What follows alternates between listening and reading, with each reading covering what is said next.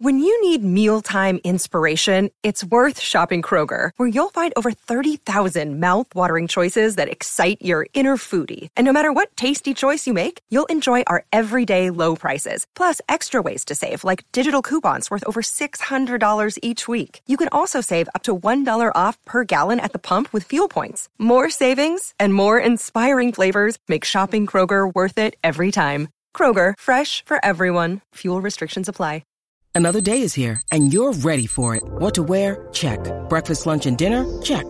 Planning for what's next and how to save for it? That's where Bank of America can help.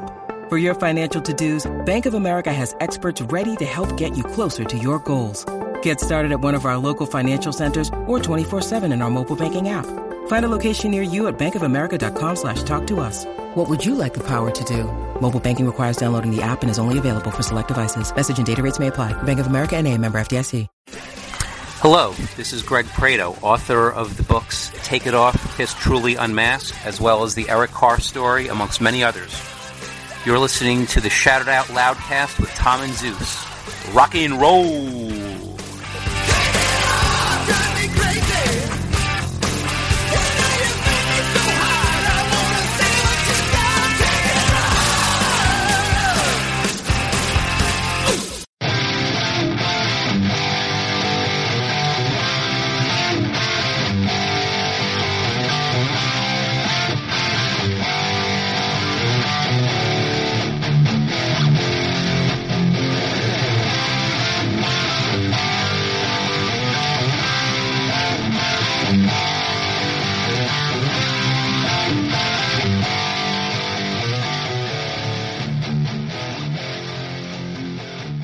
Greetings and salutations. Welcome to the Shout It Out Loudcast. Don't turn your radio dial. You're in the right place because the album review crew is back with episode 18. We are calling this one We Are Love Hungry Men on the Way to the Promised Land, even though we're known to be a touch too much when we meet girls who have rhythm.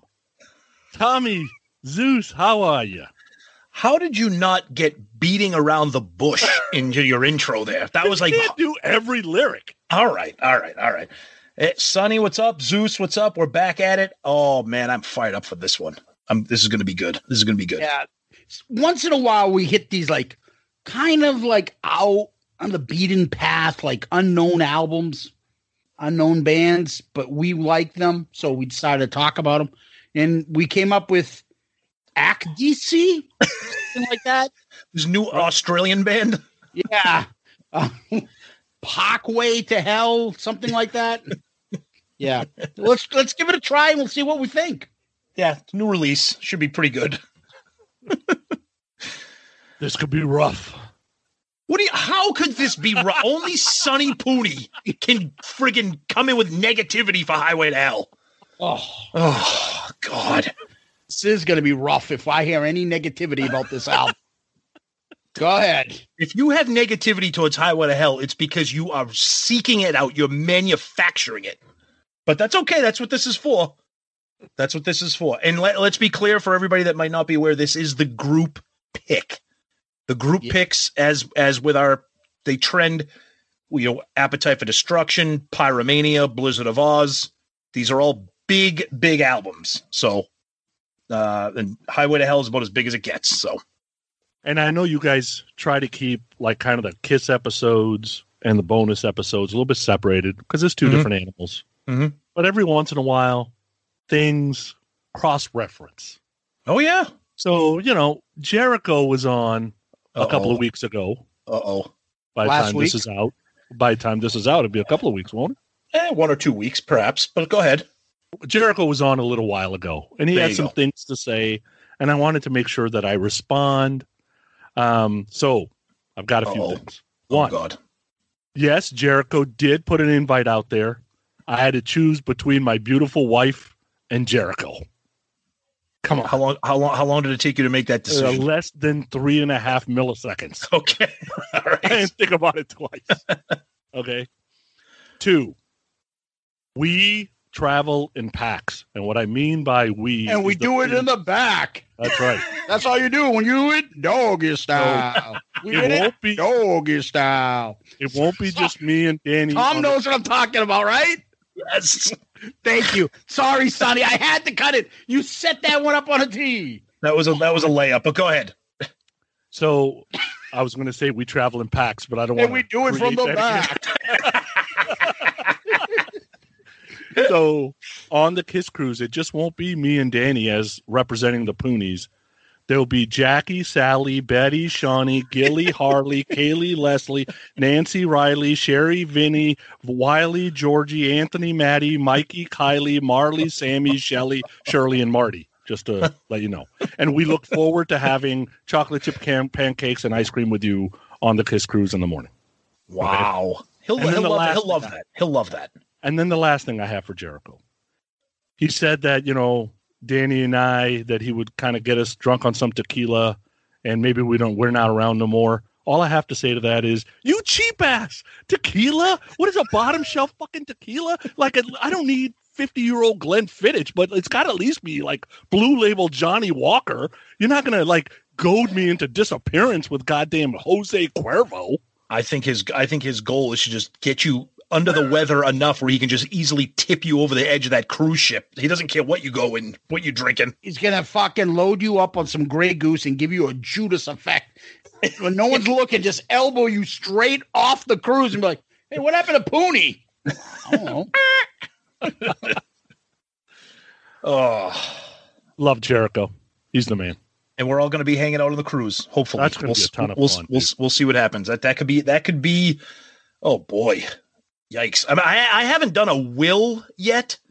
Zeus, I know you're an attorney. Maybe you can reference, recommend me because before I get on that ship, I need to make sure my affairs are in order in case my wife and son never see me again after that thing.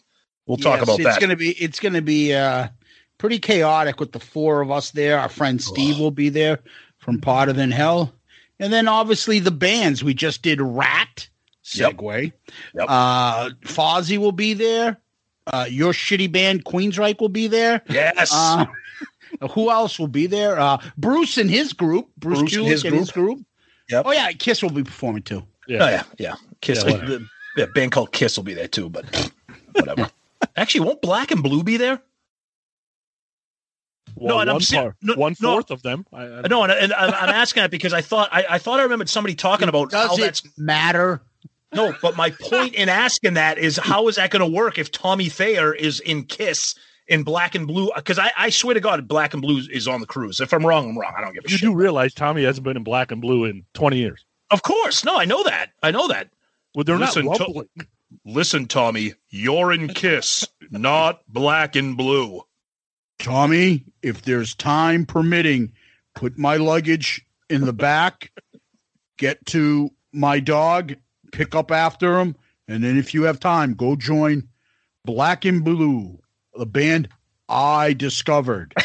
And now, and now they're performing on the Kiss Cruise, performing on stage 12 and bartending duties in the lower decks.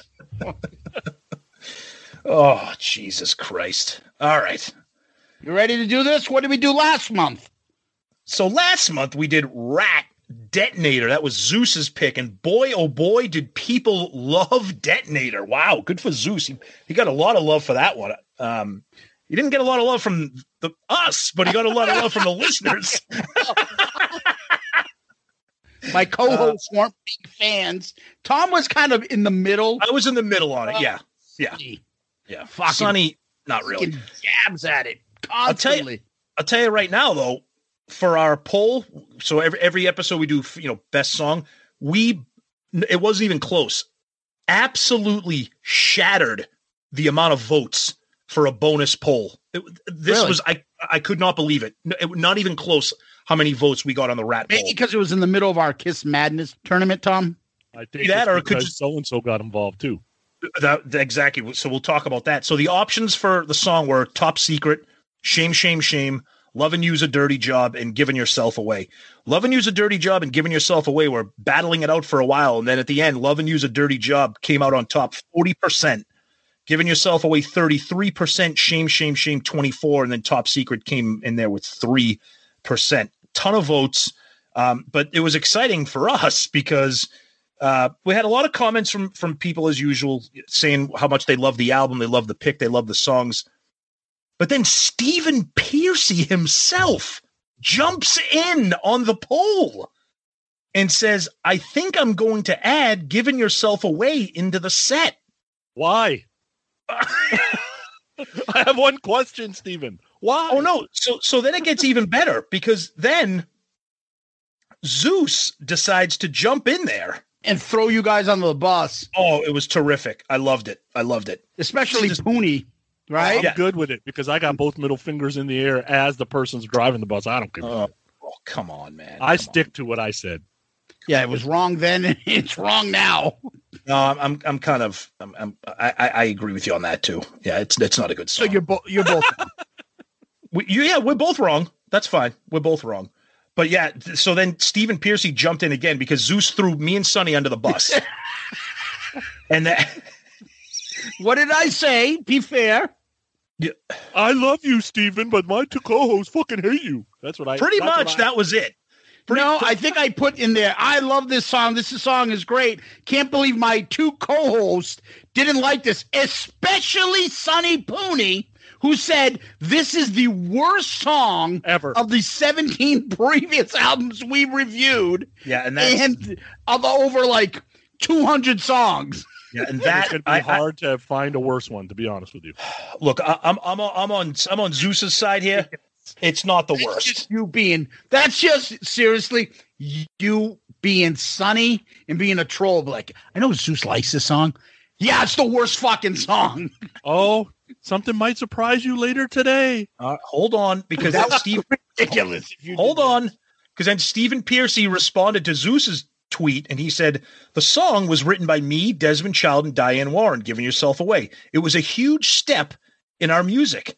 We had really never written a ballad. We got close, and then he referenced "Closer to My Heart," written by Robbin Crosby himself. Uh, he said, "Giving yourself away was a special song." So S- Here's Stephen what I Pier- heard. Stephen Pearcy passionate about that song. Should be. Uh, It's a good song. Here's what I heard in that comment. It Uh-oh. wasn't completely my fault. I had other people helping me. That shit show was Or- not all me. Or he's saying, uh, I got two Grammy award winning number one hit songwriters on this with me to write this. Uh, I'll stand by what I'm saying. What fucking song have you written? Oh, and fucking the co writes on Tuff's fourth single doesn't count. Hey, Tuff's fourth single. That sold three copies. Don't shit on right. that song. And it wouldn't be dead last on my list. And Righty bought and and and, the, and right, Righty Righty bought all three copies of Tuff's fourth single. I love, I love their work. Yeah, what are you talking about? They were they're fantastic. Their acoustic sets are amazing on the Monsters of Rock cruise. It's fantastic. I got their bootleg box set li- live at Casino Hall basement at Stony Hill College, circa 98. Tuff rocks Honduras.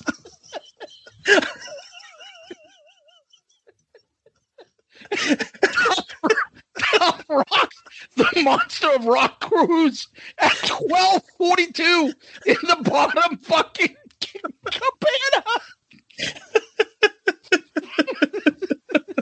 Oh, see, this is a, this is gonna be bad. Poor Tuff. The poor, Sonny just said poor Tuff. They, they're the shit band. We didn't pick Poison this time. Or who's our other go to that boy gets all the shit? Ron Keel. Who the, the cowboy rocker? the metal cowboy, Tom. Get Oh, it that's right. That's it. That's it. The metal cowboy. Whatever. Oh, all right. So let's get back to the poll. So we had a lot of comments. I- I'll tell you right now, I was absolutely blown away. And it was one of those things where I'm like, wow, maybe are Sonny and me, are we off on this? Yes. Dude, do you, I know, I know, I know. So many people really love giving yourself away. They, and they voted for that. I'm like, how? I don't get it. I don't get it. We got was- one I liked. Was the sta- what was the? Did you already mention the rankings? Yeah, uh, uh, 40% went to Loving You's a Dirty Job, and then uh, Giving Yourself Away came second at 33. What were the other two? Uh, we had, it was uh, Shame, Shame, Shame at 24, Top Secret at three. Oh, So t- Top secret, Top secret, way better than three percent, but it was never. It wasn't really going to compete against those other ones. Uh, but oh, we did have somebody here. Our buddy Kevin's on fire. Stick Stickman said, "I like all these songs, but Top Secret is so badass. I cannot believe it's taken such a beating." That's a good song. I like that. Uh, a lot of people loving Shame. I think I think our buddy Jericho said Shame, Shame, Shame was his pick for that off detonator. He said that to us. Yep. Yep. Um, so a lot of another comment here from Canadian cartoonist saying, I cannot believe how poorly Top Secret is doing. Has anyone who voted even heard this track? It is the best on the album. Wow. Um, a lot of people thinking the same thing when giving yourself away was doing well. Has anybody ever heard this track actually? because there's no way this could be this well. I had top secret number one as well. Yeah. And then a lot of people writing in one step away. Yikes. Woo. Good song.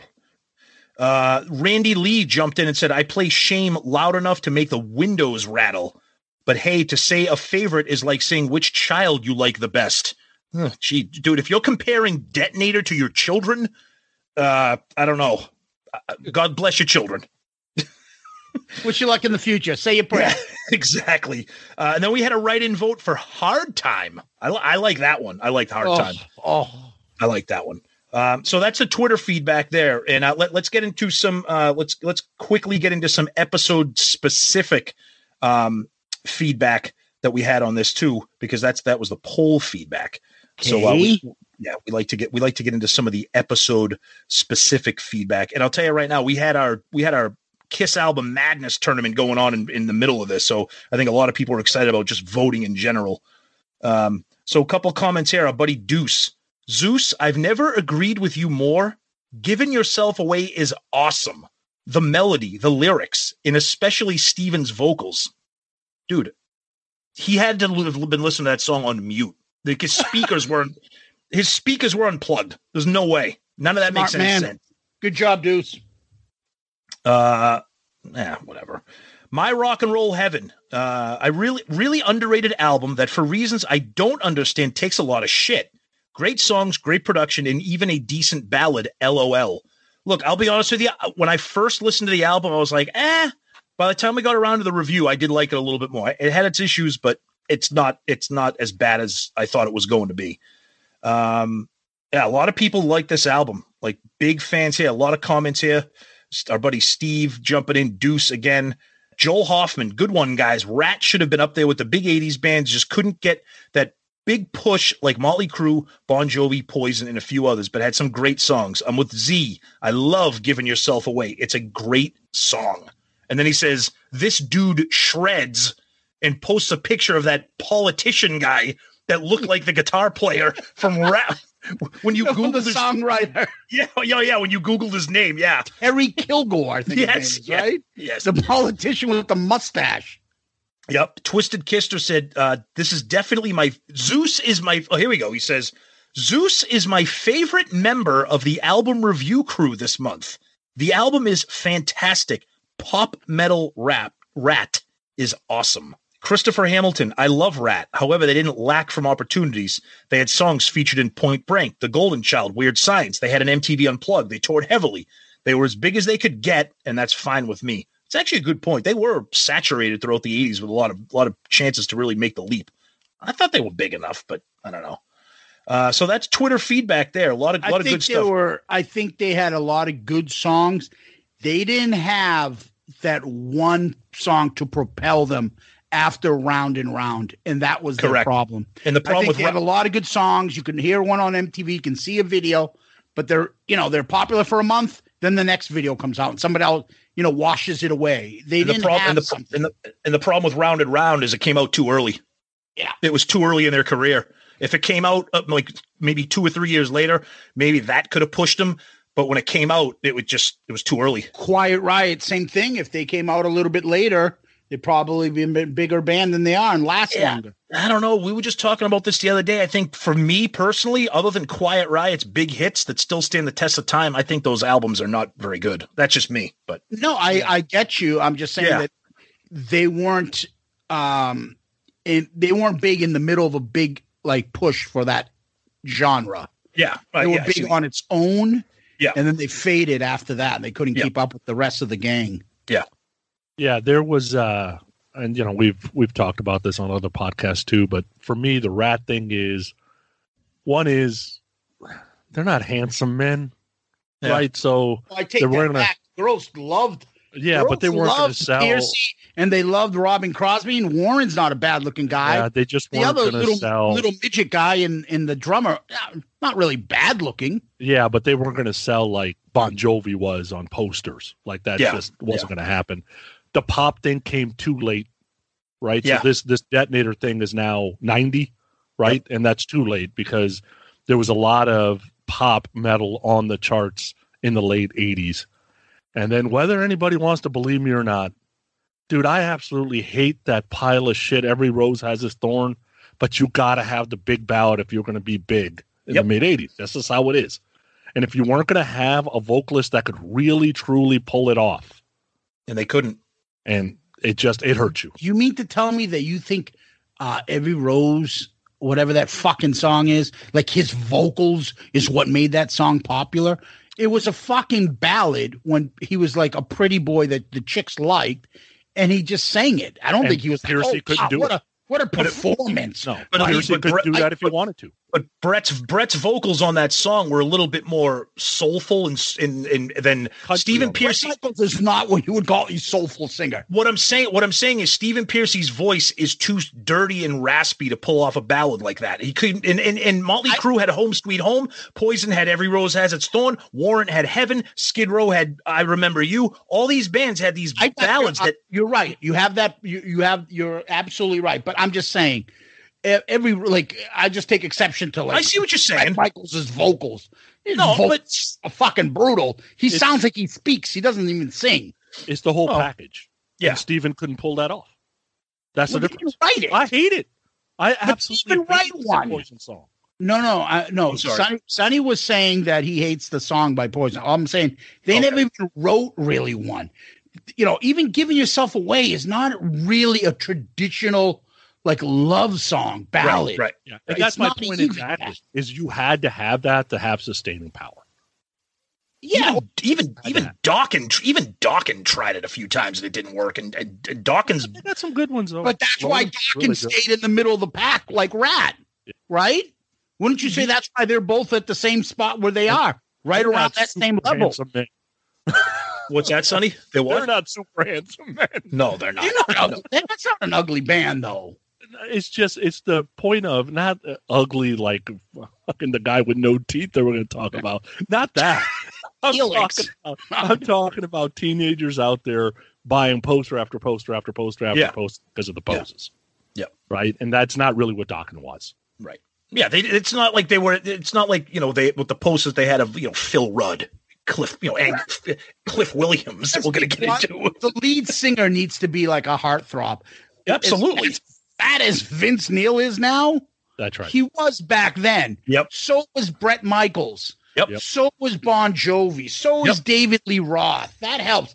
Don Dokken in his goofy fucking urban sombrero he was wearing in the videos is not what you would call a handsome leading man. No, and Daw- and Dokken was was was hard rock at that time too. They weren't Dawkins. They they weren't. They were a little bit more edgy. I mean, they played mon- They played the Monsters of Rock. I mean, like back when Monsters of Rock was not a joke, but like they played. I mean, like they were they were like a a heavier band. In retrospect, they kind of were the similar to the rest of them, but they weren't like a pop metal band at that at the time. They weren't considered that. No, but they were like kind of in the middle. They were Yeah. like between the Bon Jovi looks and the Yes. Fucking Ronnie James Dio looks. You know? Ooh, Gandalf. I mean, for God's sakes, the guy was in a band called Elf. I mean, jeez. looks like an elf. All right. All right, let's get over to fa- Facebook, okay? Uh, over on Facebook, we got a bunch. Uh, Brad Rustoven, what a coincidence! Just covered Ratt on my podcast last week. Talked a bit about this album. Out of the first five Ratt albums, this lands at number five for me. Not a bad album. Just doesn't sound like Ratt with all the Desmond Child influence. However, Heads I Win, Tails You Lose is the best song on here. Sounds like Ratt to me. Uh, great backing vocals. Love the chorus backing vocal coming in just a second late. And I'm not sure I understand the hate for giving yourself away. Great bridge and chorus, great song. And no, it's not worse than Nothing Can Keep Me From You. Wow. Speaking of heads I win and tails I lose, here's a great live version with, with Warren. And he posts uh, a clip of that. Uh, Charles Eaton was going to wait till I finished the, listen to the entire episode. Then I heard two voices in the room disparage giving yourself away. Oh my god! One voice of reason in appropriate music taste pulled the rest of the critique out of the flame of your ridiculous dislike of the song. Thank you. Uh, I'm sorry, the two who do not deserve to have their names mentioned that hated this song are so expressly incorrect. Dude, that's like very polite to say they're wrong. But love this album. Love their first power ballad. And loving you podcast is a dirty job, guys. Even when two of you deserve a very big shame, shame, shame. I give them points for creativity on in, sticking in the song titles in there, but uh, dude, why are people so passionate about a bad song? Matt Wallace, this album is fun and underrated. For fuck's sake, it's Ratt. On that note, Bridget Fonda is still a smoke show, and Sonny Bukaki Cooney needs to just admit he wants to toss her salad. Great album pick, kids. I saw her in another movie. I was watching some movie last week, and here comes Bridget Fonda. I'm like, oh, why, why is she in every movie now? I watch? Dude, go watch Jackie Brown. Go watch She's in a movie. I love that movie. years. Go watch Jackie. Brown and tell me she looks like a boy in Jackie. She looks Brown. like a boy. I love that movie. She looks like a boy. God Almighty. Oh God, What's what's Give wrong me Jackie Brown any day over her. I won't argue with that. I won't argue with that. Pam Grier. Good God, she's a Foxy Brown in that movie. Damn. Oh. All right, keep going, Zeus. I'm- uh, I went off the track there. That's all right. Who's that big? I can't even say it. Yeah, don't do it. That's the best line. Um, listen, uh, Daniel Peoples, listening to the album again. First, I had Ratt, which had about five songs off this album, so it took a while to actually buy Detonator. But first thoughts are that this album is by far the most enjoyable listening to of in the series of yours. What? Appetite and Superunknown are better albums for me, but Rap's pop metal's perfection. I absolutely love the late early early uh, late 80s early 90s era of rap. That pop polish hits the spot. Woo! Great job, Daniel. Dear God. Michael Rowan, great episode. Enjoyed it. Once I made it through painfully all the comments on Halestorm. Oh, Let's, come let's on. go off on a tangent on on Lzzy Hale for the next 20 minutes too. Again, you want to? Oh, maybe. I posted a photo of her making out with some Oh. chick yesterday. to Oh, you oh, I think oh. Sonny just recovered again. oh, oh, Sonny Buk- Bukaki's back. She she was looking good. oh, yeah. Ah, that was good. Haven't listened to that episode. I don't care for the band. I don't get all the excitement about a hot female rocker. I think we What? think we're like we're like oh oh I've never seen a hot chick rocker before. oh my god, I can't control myself. Settle down. no one's gonna say anything. No, I, I don't know. I was just like thinking of Lzzy Hale making out with that chick in that picture. That's Oh, oh, Fucking nerds, bunch of nerds. Never seen a hot chick before. Uh, reminds me of the way my wife chooses the movies she likes. Cute guys in it must be good. Nah, they do far too many cover tunes for my liking. Give me the originals. Joan Jett would lick. I mean, kick her butt. Go ahead, Sonny. I'll give this one to you. Comments? Uh, first of all, Joan Jett would not kick her butt. and second of all, uh, yeah, I'm stuck there too. Nicole will be all, uh, we're watching that movie. Why? Because Denzel's in it. Okay, I guess we're watching the movie because Denzel's in it. Like Denzel Washington too. Good looking. I'm taking him too. Den- Den- Denzel's a good looking man. He's Good looking man. He's looking Yeah. good. looking Uh, good. Rick Rarer, Ratt and Roll, featuring Desmond Child. Um, over on Loudcaster's page. Woo, the comments are flying over there. Uh, guys, Corey Thomas. Guys, just listen to this episode and as always, enjoyed it, loved it. As a Ratt fan, I had to wonder, what the fuck is Sonny and Tommy thinking? Great songs on this album. Jesus. I, I can't believe the beating you two got taken. I love it. I love it. Bring it Um, on, baby. Exactly. Bring it Here we on. go. Take it. Jepson, Kevin Jepson. Oh boy. Yes. All I can say is Zeus is the man. Giving yourself away is fucking awesome. Yeah, see, this is bizarre. I don't get this. Number one, shame. Two, giving yourself away. Three, dirty job. I love that you guys were all over the place on this one. Another stellar review. Thanks, Uh, Kevin. Bill Algie. I'll be damned. Been listening to this today. Great record. Thanks, Bill. Uh, Michael Anderson. Great show from an okay album. Poor Poon Hound got stood up more times from Stephen Pearcy than he's had hot dinners. Poor Sonny. And uh, it wasn't. Oh, it was me. I was like, I don't think this was me, but I guess it was. I wrote back to him. Yes, like all podcasters, he's not missing out on many meals. Don't worry. Oh, nice. Max Lynch. I can't quite put my finger on it, but there's something about Ratt that doesn't capture my interest, regardless of albums after out of the set. I'll listen to them if they come on the radio, but never go out of my way to put them on myself. That's a probably problem with Ratt, and that's why they never made it to the next level. Exactly. Uh, yep. Brian Foster. You know, I completely forgot about Top Secret. It's a killer track. I'd put it number three behind Shame and Loving You. Mhm. Yep. Uh, Ray Farrell. Great review as always, but it reminded me why I listened to this album maybe five times and never again. Loving You, Shame, and Top Secret are great. The rest is just pure rat shit, like the bulk of the material after the EP, Out of the Cellar, and Invasion. Tom wins the day on this line. It would still feel better listening to Giving Yourself Away after Zeus said, sit on a spiked hairy cock. Oh, Jesus Christ Almighty! Yeah. Wow. Uh, Graham Richley. I stopped buying Ratt before this album, so I never heard this before. Thanks, Zeus. This thing rocks. I dare say it's better than most of their album because someone who knows how to write catchy songs helped them out. It may not be one of, for the Ratt purists, but she's 100% better than a lot of awful hair metal. Mm. Oh, uh, Max Lynch had asked us, where's All System Go on the album review because it wasn't Oh, yeah. in our rankings, and that's on because it was reviewed by the Kiss portion of this podcast. Uh, Yes. Adam Nickmeyer.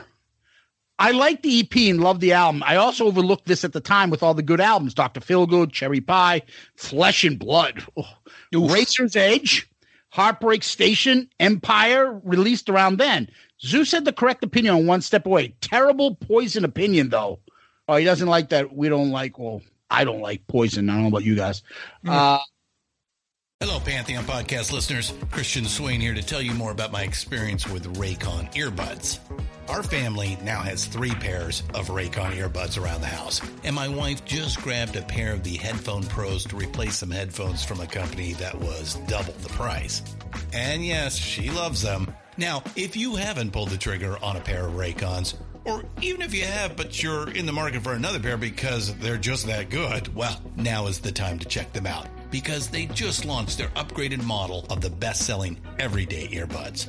With Raycon's upgraded everyday earbuds, now you also get active noise cancellation, ergonomic design, and multi point connectivity that lets you pair with two devices at once. New quick charge function, three customizable sound styles, plus awareness mode. Available in a variety of vibrant new colors to complement any and all skin tones. I even have a pair of earbuds in a cool green color.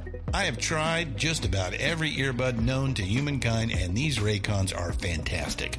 Seriously, if you've been wanting to check out Raycons, there truly is no better time. You're going to ask yourself why you didn't check them out sooner, and Raycon offers a 30-day happiness guarantee. So, what are you waiting for? Go to buyraycon.com slash Pantheon today to get 20% off your Raycon order, plus free shipping. That's right, you'll get 20% off and free shipping at buyraycon.com slash Pantheon. Buyraycon.com slash Pantheon. Hey folks, Steffan Chirazi and Renee Richardson here from the Metallica Report. And we are proud members of the Pantheon podcast family, where the best of music and podcasts unite. We've got something pretty cool for you. We're giving away an exclusive Metallica merch package worth over $250. That's a whole lot of scary guys, skulls, M72, and other sought after Metallica swag. And we've made it easy for you to win. Follow and share the Metallica report, and you're in the game. Go to pantheonpodcast.com slash Metallica, enter your email, and hit that button to be entered to win. And just like that, you're eligible for our monthly exclusive Metallica merch package. And guess what, rockers? You can enter every month. So just do it. And while we love our global brothers and sisters, the lawyers won't let us ship outside the U.S. Our local radio station, Max Lynch, Pearcy also has given an interview about playing at the Whisky tonight. Uh, and that's it for Loudcasters over on YouTube. YouTube. Devin Dungan. Great episode, guys. When you guys are talking about Terry Kilgore during All or Nothing, that interesting thing with him is that he was the lead guitarist for David Lee Roth on Your Filthy Little Mouth. Wow. And co-lead guitarist on the DLR band. His hmm. style of playing was actually a huge influence the way Eddie Van Halen played. Oh, awesome review of an extremely underrated re- record. Thanks, oh, Devin. Thanks. Nice. Mark Stewart. Eddie Murphy was a fan of Ratt. That's why their video was featured in his movie Golden Child. If you don't believe me, Google it. Oh shit! Yes, good call. Yeah, because it was so, "Slip of the Lip," right? I think. Uh, Wasn't that was, the song that was? Or was it "Dance"? Oof. Body Talk. It was Body Talk. That's what. Oh, that song sucks. Yeah. But anyways, there you go. Um, and that's what I got, Tom. Any uh, right. any other feedback? Uh, Sonny's got a few emails he's going to jump in on. So Anthony Barone, uh, a late one in on Halestorm here. Uh, guys, especially who the fuck is Sonny Pooney? Oh, thank you. Uh, thanks for the introduction to the Halestorm album. Album reminds me of when I was ten, listening to the Rumors album. My parents, I would have people over, and this and Chicago was always playing in the background. Sex was all over the Rumors record. Wow. I started noticing Stevie Nicks' voice and lyrics big time, a lot different than listening to a live, or uh, the song sounds the same, or All World's a Stage. Um, then later in 93, started listening to Jagged Little Pill. I would put the CD on when he, he was on a date, and uh, you know where the night ended up. I'm sure Sonny used this many times. Uh, no, not Alanis Morissette. No, I was uh, at that point. I was with Silk. Oh, oh Jesus Christ! that that Alanis Morissette album. That was that's a good. That was a and Joshua Kadison. Go look up Joshua. Oh God, I know who he is too. Instant getting laid. Uh, now baby. twenty, now twenty twenty one. As I'm writing this, I'm cranking away on tax returns for clients and still jamming to the Halestorm CD every day since the bonus episode. Sex is all over this record. Also brought everything back around full circle. Thanks for everything you guys are doing, and he's going to refrain from any rush requests. I uh, appreciate it. Oh, come on, Tony. Thank you, Anthony. Great email. Thank you. And you never, you never know. Rush could come down the road soon. Who knows? Oh, good lord. Yep. Tony Smith on Detonator. This is a decent album. I'm with Zeus on Giving Yourself Away, though I was like Tommy or Sonny when I first heard it. It grew on me over time. My take on the song is the first time I heard it, I swore it was Joe Elliott singing. Wow. Okay. Wow. Okay. It has a Def Leppard feel to me. Uh, no. Mm. Album as a whole, four out of five stars. Speaking of stars, an idea I wanted to go over with you guys is maybe we could do a chart, a star child rating, one to five stars on every album. So it's an idea. Also, wonder if you guys had any thoughts on picking one song from each album reviewed to create a bonus episode of greatest hits. I don't know. Maybe someday, Tony. Keep the ideas I mean, coming, buddy. I mean that, that yeah, uh, but I mean you could interpret that as just taking our number one ranked song from every album review, and that would be the greatest hit. You know what I mean? Yeah, but again, but again, appreciate the feedback and appreciate the ideas. Who knows? The show's always evolving with new ideas, anyways. But thank you, Tony, as always, my friend. Yeah. So, uh, Tom, what we usually do at this point, we uh, pivot and go into the actual album we're reviewing today. And this is a group pick, and we've been thinking about doing something for ACDC for quite some time. We were going to do the uh, the obvious. Oh, we got to do Back in Black. It had a big uh, anniversary this year or last year. Mm-hmm. And uh, we were going to do it last year, but we thought there was just too much on it. Everybody was doing it. So let's just wait. And then, uh, you know, we came to deciding to do it this year again. We are like, we got to do ACDC. And uh, instead, we went with uh, Highway to Hell, the Bon Scott era. And uh, it, it's uh, our album uh, pick by the group uh, next time will be Sonny's pick. Me. And um, Next pick will be me. Uh, I thought we were going to skip over you because you said Rush. So I'm not doing. I didn't say Rush would be my next pick. It, Oh, it'll be okay. soon. anyway, regardless, I know I've been looking forward to this. I know you've been looking forward to this. What we don't know is that troll over there on the right. So, Sonny, you want to have some comments about uh, ACDC, or uh, do you want to lead us off about how you got into the band and this album, and let us uh, let's get started. Yeah, yeah. So MTV Kid and mid '80s, the two videos that played over and over and over were "Who Made Who" and "You Shook Me All Night Long." Right, and I. I swear, I thought "You Shook Me All Night Long" was a mid '80s song. I had no idea at the time that it was on Back in Black because they were re-releasing it for the soundtrack, right? So it was on MTV constantly. Um, and you know, I was like, eh, that's okay. Like I, you know, I was into uh, Ratt and Motley Crue and some of this other stuff, and I'm like, eh, it's okay, but uh, I won't turn it off. But it's not doing anything special for me. Then I started going seeing live shows in um, '86 onward. Any live show I went to, ACDC songs were playing. Right? I'm like, how is it possible every show I go to has ACDC and Led Zeppelin songs? There's no other music in this world. Like, no matter who is playing when the roadies are setting up, you just, you end up, you almost end up hearing all of these popular songs just by going to other people's concerts. You don't even got to own the music, right? Because these guys were not what you would call handsome men, and they were not all over MTV except for those two songs. So to me, because I'm an MTV kid, my introduction is Brian Johnson is the lead singer.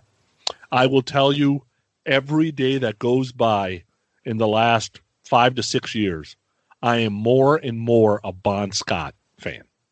I enjoy more Bon Scott ACDC than I do Brian Johnson ACDC. And uh, we'll get to why that is. But uh, so I didn't really get into Bon Scott type ACDC probably till the early 90s almost. Because I couldn't really tell the difference between the two voices early on. Because, you know, in this, you're at a concert, it's just blaring. You can't really pick out, like, oh, that's a different singer or that's the third bassist and Tuff. Like, you don't know that kind of shit when, you're, when you're at a concert. I was just enjoying the music. And uh, I think the first ACDC album I really got was Back in Black and then slowly added things to my collection. So that's kind of my ACDC story. All right. So for me, so Highway to Hell comes out in 79. I'm six years old. As I've said many times on a lot of these other albums, uh, album review crew episodes, um, I have a sister that's four years older than me. So she was 10 when this came out. Um, I'll get back to Highway to Hell, but kind of move ahead to Back in Black, and especially for those about to rock. It was weird because six, seven, eight years old, you know, my sister's 10, 11, 12, we were really, really into music, like rock music. Like we would obsessively listen to the Boston rock stations. MTV hadn't come out yet around this time when when when Highway to Hell and Back in Black. uh, but I remember my sister buying the For Those About to Rock vinyl with an with the gatefold. It's not the Kiss Alive 2 gatefold, but it's a pretty fucking killer gatefold. Uh, and to this day, I love that album. I think it's very underrated. That was almost going to be a bonus pick for this show, but I didn't get around to it. So, I, like like Sonny, I started with the Brian Johnson era uh, ACDC. My ACDC love is it's it's weird because what I love of ACDC, I really really love, but I'm not a catalog full discography ACDC fan. I stopped pretty much following them after for those about to rock. Paid attention to the hits that came off a lot of those other albums. Revisited them a little bit when when black ice came out. I thought that had some good stuff. Um, but like sonny also a little bit later on is when i really went backwards into the bon scott catalog. And to me it's just night and day. Bon scott all the way. I love back in black and like i said i love for those about to rock we'll get into the details about why i like bon scott in particular highway to hell um, but I'm an ACDC fan. One of my biggest regrets as a concert goer is ACDC is one of the few bands I never got a chance to see live, and I I I regret that tremendously. I wish I could have seen them. Uh, but to this day, they're a band that I love. Listen to them routinely. Got my son into them. He likes them. Um, so I'm excited to talk about this album because this is this is an important album for me because I did get into it very very young, probably a lot longer than I probably should have, especially when Highway to Hell came out, the song itself. All right, so for me, um, I I have the same story. It was my older cousin Mike who got me into Kiss. They had their Zeppelin stuff on the wall, and I remember ACDC. And I remember hearing about somebody dying, but I remember Back in Black. You know, you're a kid, you have like these memories that go in and out, but you don't remember exactly who they're talking or referring to. But I also remember back as a little kid, we're talking about, you know, me in the third or fourth grade or something like that, Dirty Deeds and my mm-hmm. cousins around going around dirty deeds singing the song and the lyrics and stuff older and i remember the writing acdc not even knowing what they were you write acdc on a notepad led zeppelin you start doing the kiss stuff and on your your books and stuff but i just remembered all the older acdc stuff i remember was old videos on mtv which were like kind of grainy, but there'd be concert videos of mm-hmm. bands. Do you remember like Triumphs yep. videos? It oh yeah. Ace, I just remember for those about to rock video was always on. I never liked that song. I never liked, and that's why I was like, ah, ACD is not. But I got into Back in Black. I remember Highway to Hell and stuff. When I finally realized there were two singers as I grew up and got older, I'm like, that guy's got a fucking like a um, a more like a melodic voice, soulful voice than that guy that was, you know, I call him that guy, but Brian Johnson basically. Where Brian Johnson's got gravel in his voice and you can hardly understand any fucking word he's saying. Um, and Brian Johnson's not going to do anything other than he's a Aussie type of singer. This is him, and he's an Aussie, Stephen Pearcy, Brian Johnson. That's those singers. They're not going to do anything different but you like their voice. It's a good voice. It fits their music. Uh, I I listen to Bon Scott, and so afterwards, when I got into high school and college and stuff, I went backwards, and I fell in love with the Bon Scott era of ACDC. And Highway to Hell is just it's off the charts for me, and uh, even all the earlier stuff that you start picking out favorite songs and favorite deep cuts from ACDC. And then I, you know, I've stayed along. I think I have every single album they've had. I even got the uh, older Australian versions hmm. of their albums, which are not easy to find. I had to order them from fucking Russia to wow. get the yep. Dirty Deeds Australian version, mm-hmm. high voltage and stuff, and TNT. Mm-hmm. I got those. Okay.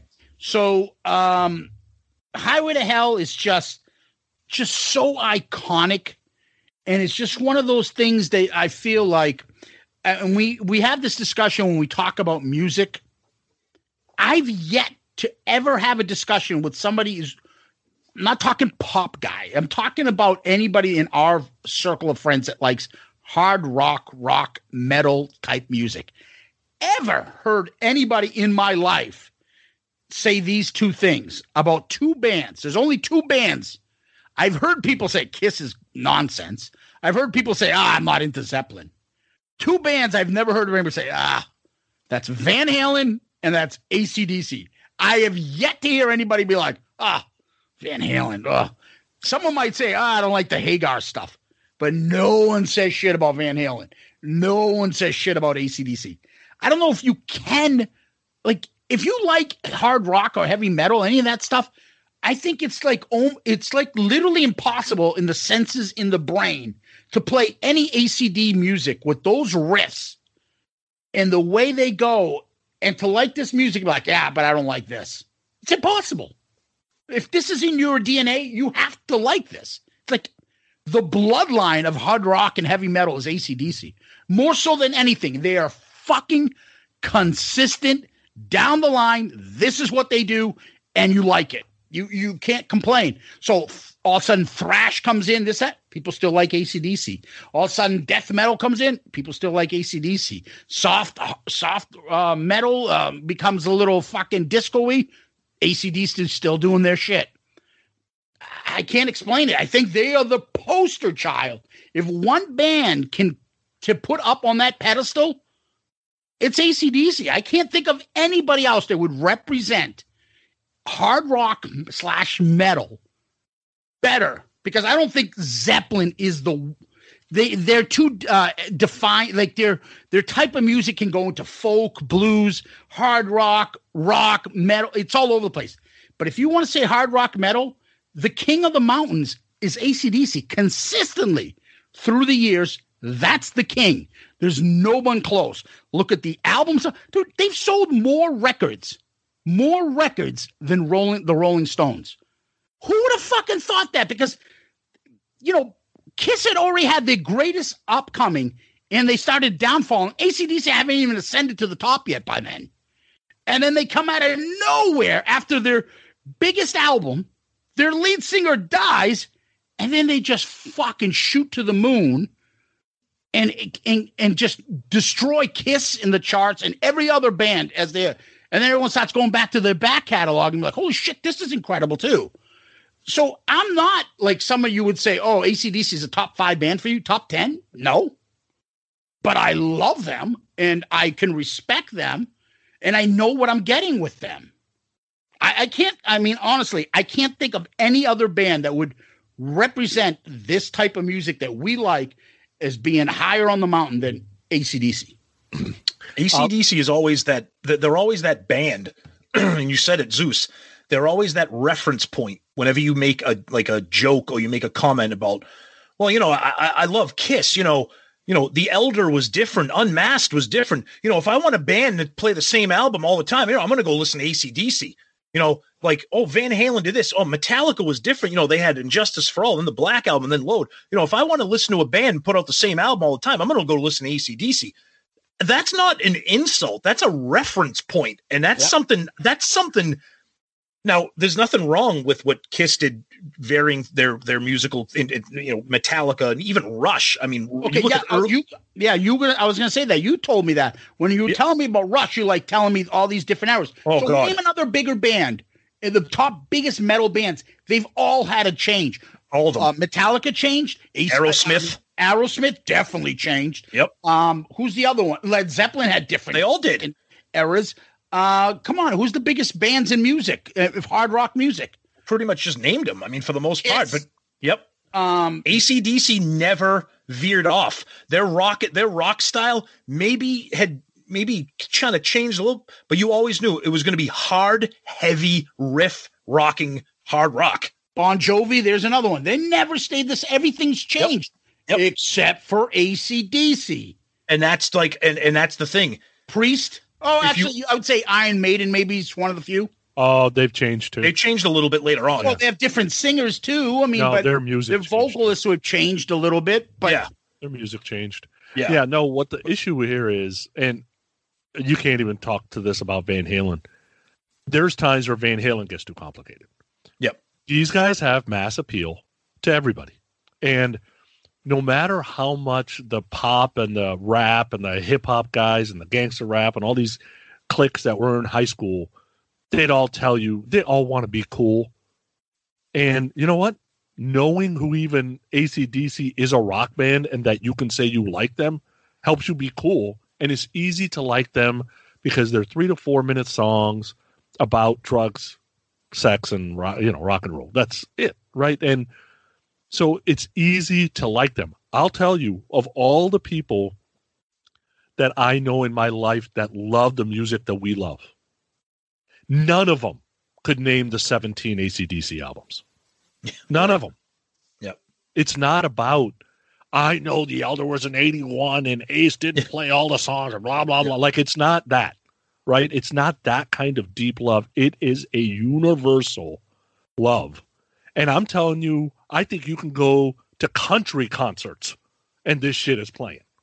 it's playing everywhere. And, you, and, and so and, it just has mass appeal. And you you brought you made a good point too about you know being cool and liking ACDC. And the thing that throughout their entire career, Bon Scott, Brian Johnson, they were cool because they were they weren't pretty boys They didn't wear spandex. They didn't have poofy hair.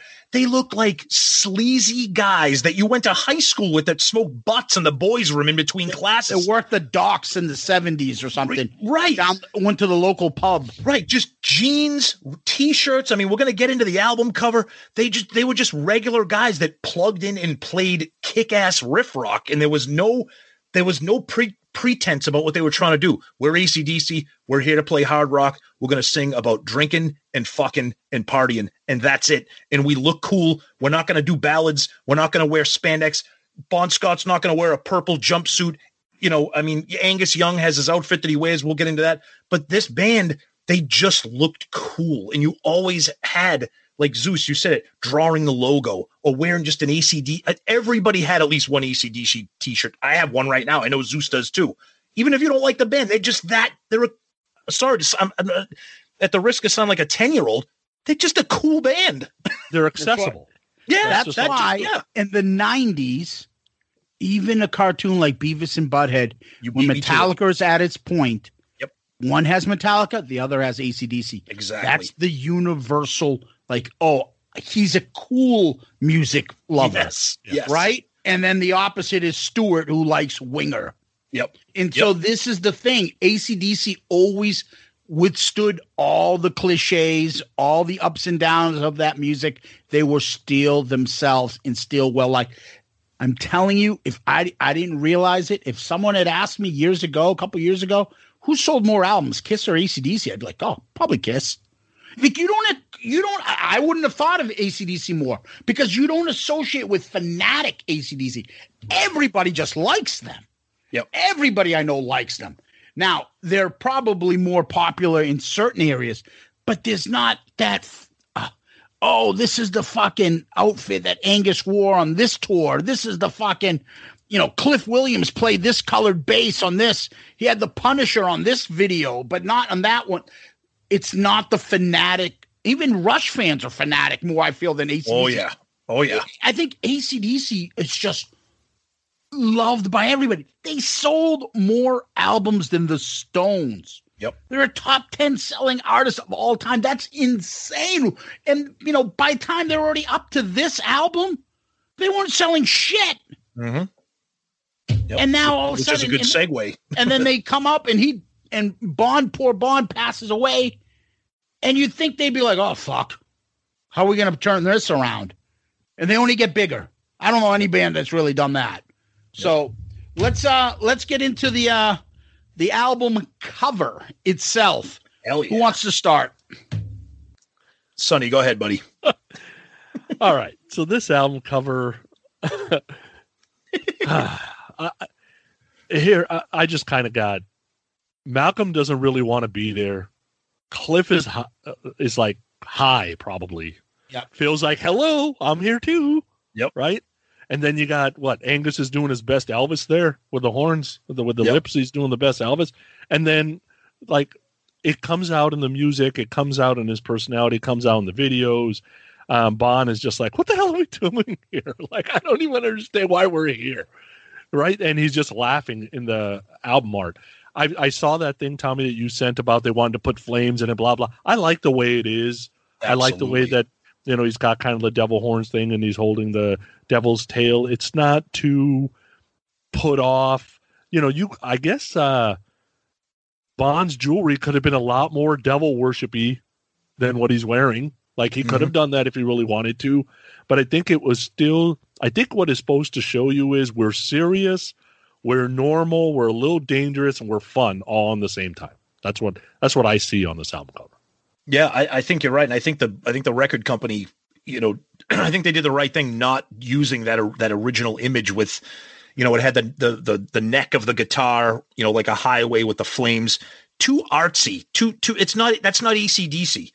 This right here, like you said, Malcolm looks like that's a mugshot. Like he looks like he's waiting for jury duty or something. You know, he and then- looks like every freaking kid you knew in junior high that Yeah, like exactly. He's just Exactly. missing uh, c- cigarettes and the rolled up in his uh, t-shirt there. exactly. or the kid from Dazed and Confused. The kid was going to get his ass kicked. yeah, yeah. The And then you're like you said, and then staying there. Oh, I can't, I can't remember what I'm that poor talking about? kid. Yes. Oh, yeah, yeah, yeah, yeah. And then you know Cliff and Phil are like, "Hi, what, how, hi," and then of course Angus steals the show. He's got a schoolboy outfit, the horns, the tail. The Bon Scott picture always confused me, and and I I like it because the four guys are so serious. You know, Angus got the sneer. It's Highway to Hell, and Bon's laughing. Like to me, that is such an interesting twist on a rock band with a Highway to Hell title that he's not he's not like sitting there arms crossed or looking like Malcolm or looking like Cliff or Phil. He's like laughing while he has a pentagram around his neck. And I, and I just thought that was I, I don't know. To me, it might not be a great album cover, but no one can deny how iconic the album cover is. The front of it, and we'll get into the rest of it. But this front of it is just it's amazing. I'm not going to say it's great. It's iconic and memorable.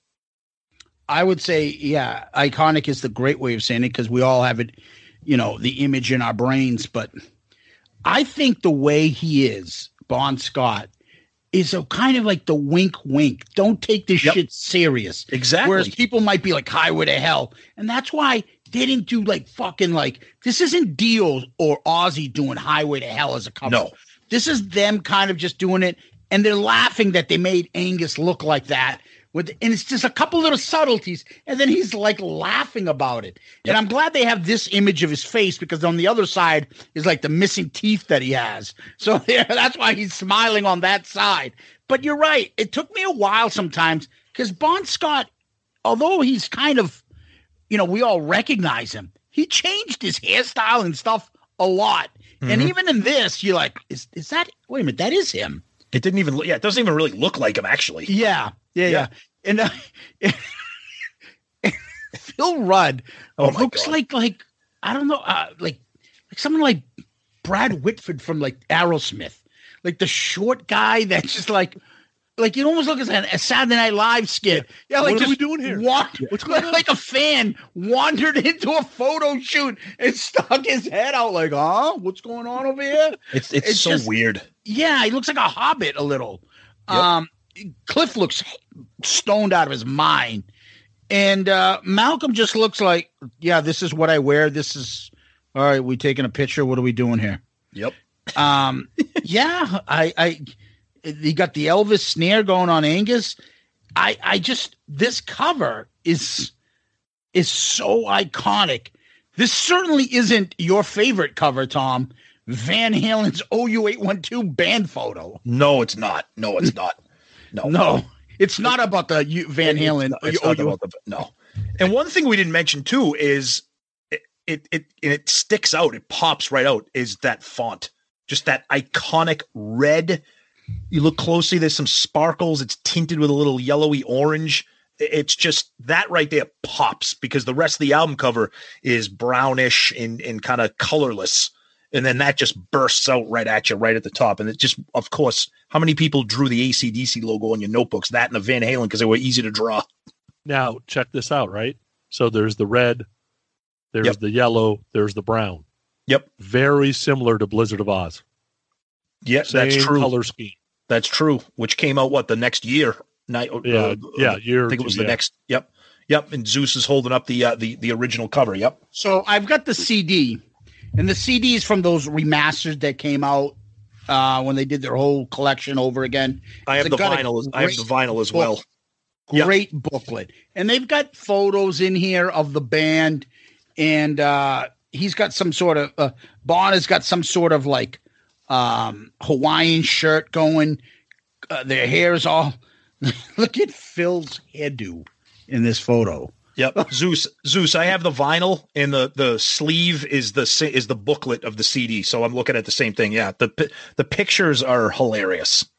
Yeah, and the the photos are fantastic of them. They're the band rocking out, uh, Bon shirtless, Angus on Bon's head. I love that. I love I love that. Yeah, Yep. and then Yep. there's that great little image at the end, and that's the band. Uh, I believe Malcolm's in a blue T-shirt. Yep. Angus has got the schoolboy uniform on. Uh, Bon with the Hawaiian shirt again. It's just, uh, you know, it, it looks like it came from 1979. Yeah. Yep.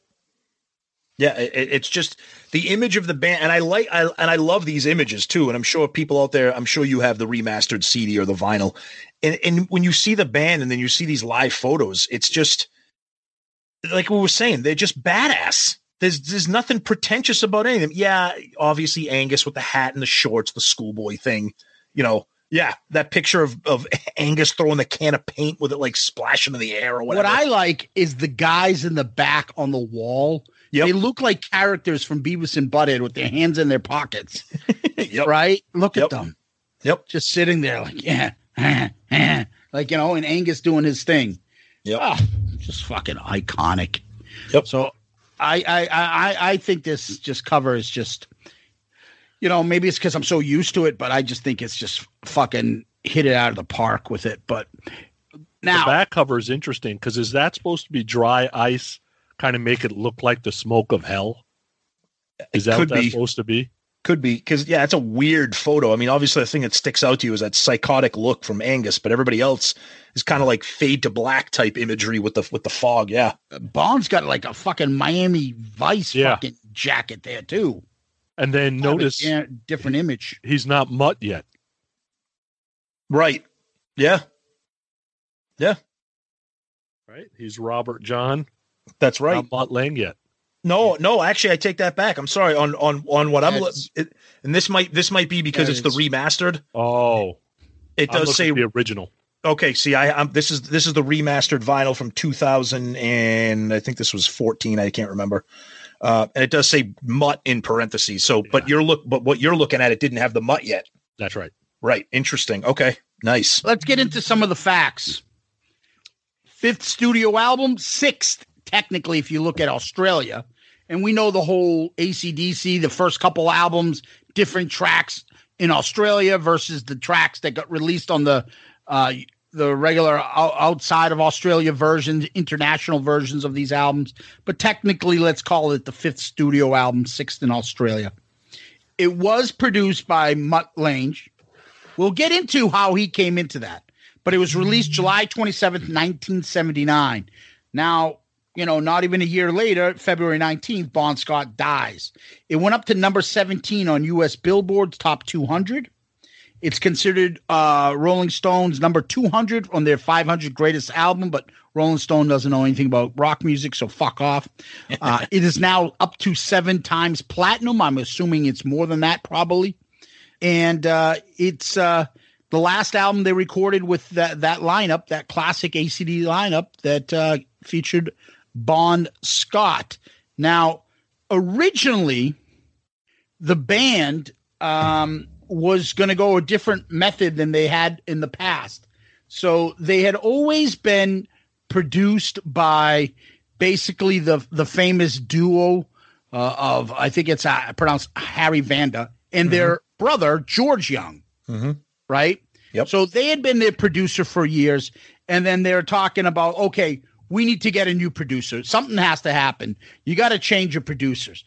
And they didn't. Uh, they said okay, maybe they'll get rid of that guy Harry, but they're going to keep George. But when they decided like they had to go to somebody else other than George, it was a big deal for the band.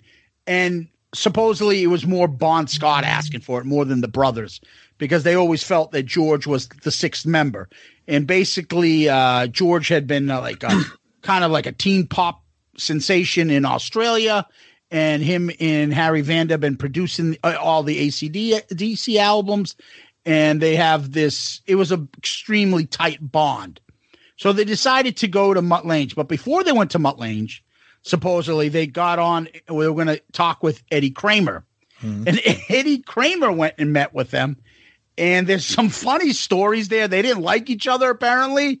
And uh, there, I, I take it that they weren't uh, fond of one another. They used a, a term. I, I, I don't remember, know the term of it. It's probably an, an Australia uh, term. Are they called uh, Eddie Kramer? I'm trying to find it here. Oh, he was a bit of a prat. Yeah, I don't Yep. know what I don't know what the is. hell a prat is. I think that just means like a bitch, like a pain in the ass type of term. Yeah, and Yeah. he asked him, like, supposedly, like, is this the guy you have here singing for you? what the hell? Or is he bringing in the beer? Because he looks like it. Yeah, but that's the thing I don't understand, dude. You you did Ace Frehley singing albums. What are you? Are you bitching about Bon Scott's vocals? Are you shitting me? Yep. What the fuck is wrong with you, Eddie Kramer? And I think I think a lot of the problems that Eddie Kramer had with the band was the sound, but the way that they kind of kept themselves together and organized themselves in the studio. So I have I have the the the the ultimate ACDC book, ACDC Maximum Rock and Roll, the ultimate story of the world's greatest rock and roll band, written by Murray Engleheart and Arnold Durieux. Um, it's pretty it's pretty awesome. And as Zeus started to talk about with Eddie Kramer, lots of issues here with Eddie Kramer. Um, so I just want to read a couple excerpts here, some of his quotes about about his experiences with the band here. Um, he says, obviously, a much rougher, tougher, grittier, simpler kind of vibe. The two brothers were just really calling the shots, and I thought that they had it down with that singer, Bon Scott. He was bloody amazing. It was just incredible. But that said, Kramer said there were no parallels with the band that had been a huge influence on ACDC from the beginning of their career. He said, the Stones had a much higher level of sophistication than these guys, totally different sort of animal. Um, they, they had the, the, issues kept going, the different things that they kept saying um, about that Eddie was saying about the band, the band was saying about Eddie. Eddie said another, another one quote, they were a very independent bunch. Obviously, they were very talented, and I thought we could make a really good record here. But I think the problem that I had with it was that the material wasn't quite ready, and the way they worked was in a sort of a strange manner. It was kind of, oh, we've got these songs, but Bon Scott was having problems with the lyrics and problems with drinking and everything else. In retrospect, he was the prototypical tough guy rocker in his image in terms of drinking and carousing and being completely out of control. That was his style, and I wasn't used to dealing with that.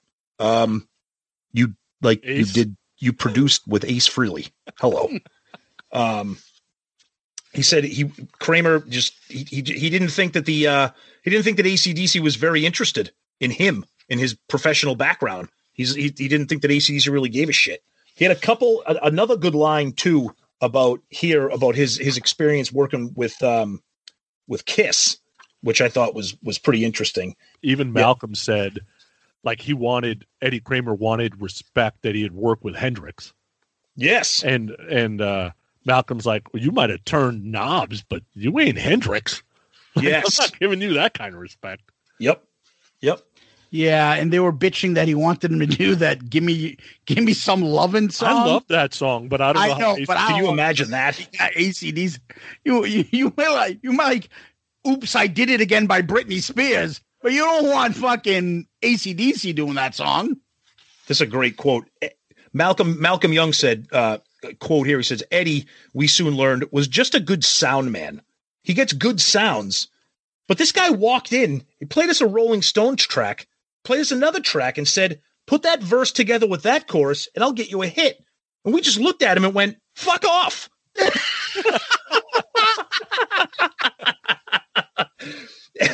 Eddie goes, Eddie Kramer said, I like to hear hit songs. I think that's really important. But once again, that wasn't the way to do this band. This band required a specific type of handling, which I had no idea how to do at the moment in my career. This is great. I was used to working with Kiss, who were rough and ready in a different sort of way. I had a rapport with Kiss, which I didn't have with this band, and there were some problems. that's a lot of that's a lot of Eddie Kramer's quotes about the difficulties that he had with the band. And I think it is funny. He had recorded multiple albums with Kiss, but I think the difference with Kiss and ACDC, Kiss still had Paul and Gene. There was no Paul and Gene with ACDC at the time of recording Highway to Hell. No, but I think ACDC also had their uh, probably had the two brothers. Let's be honest. Oh yeah, like True. pissed off they had to change their brother, and so they were going to look at whoever you brought in to be like, "Who the fuck you? What? Fuck you!" Right. Like yep. right, literally. And so, and so maybe they're like, "Okay, you don't like fucking Eddie Kramer." All right, let's bring this guy in. And then yep. they bring in Mutt Lange, who we've talked about him before because we talked about Mutt Lange. This is his second album we've done with him. Mm-hmm. He has done this album. He has done Back in Black. He has done Pyromania. He has done Hysteria. Amazing. Okay, so that's four right there. then he did his wife's three albums that are diamond three that are diamond. Mm-hmm. That's seven diamond albums. That is insanity. Yeah. yep. I think you listen to what that guy wants to do when you when he's producing. Oh, but I'm an artist. I can't let him do shit. Like, fuck off. ACDC will do it. You should do it. Shut up and listen to the guy.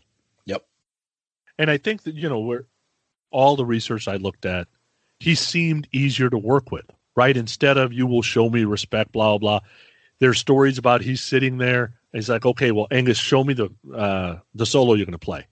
No, no, no. Hit that note, bend that string, and then hit that note, right? Or these stories about Bon, I want you to sing it this way. Well, you if you can think it, do it any better, you fucking do it. Okay, sitting right there and belts it out, and Bon's like, "Oh fuck, who is this guy?"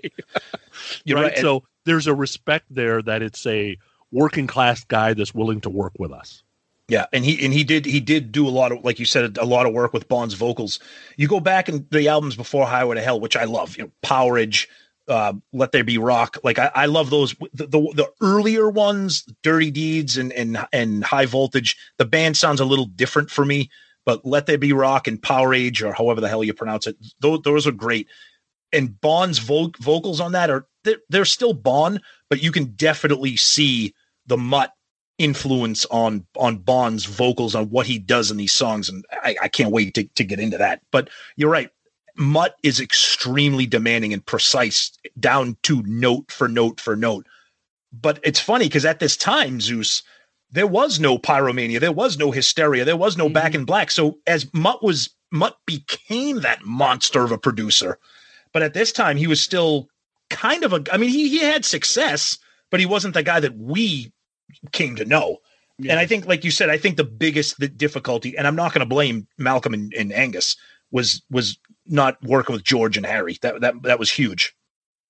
Yeah, yeah. And you know, at this point though, the band is already in a groove. It's the same five for quite a few albums now.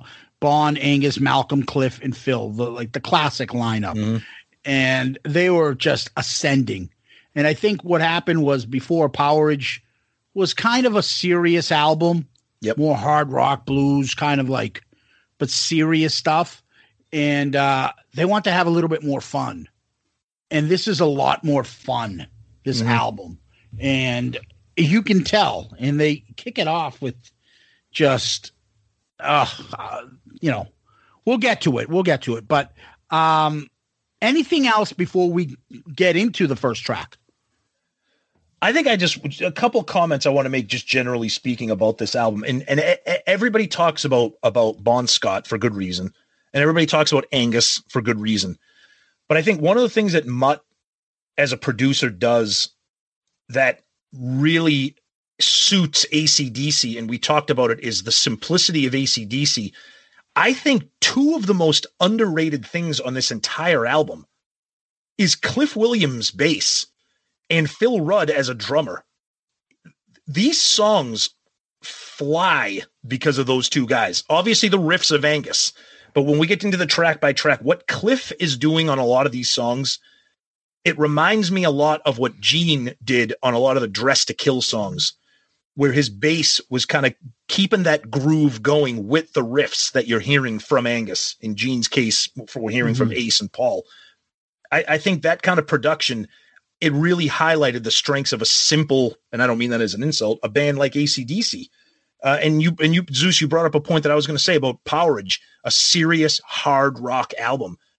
Highway to Hell, it's like a, a ballsy, dirty, sexy, swaggery, drinking party album. And there's one serious song on it that we'll get into, but the rest of it, this is like this is party blues based boogie rock that I don't think I had never heard before or since in the ACDC catalog. Powerage had some of it. Hell Ain't a Bad Place to Be. It's a great song, you know, stuff like that. But this album, I think the whole album is like this. Um, and the production just, it just breathes life into these songs, letting all these instruments breathe and separate and just give a groove that I just think is undeniable. Sonny? Uh, I was going to say the same thing. Uh, it's the, you know, I'll I'll talk. Well, I'll talk about Bon for a second. It's the sexiness and the swagger that attracts me. It's the don't take yourself too seriously. It's the have fun, but still get your job done. I didn't mean that for Ryan, but it did. um, and with Brian Johnson, it feels like old guy. Yeah. That's grandpa up there singing. right?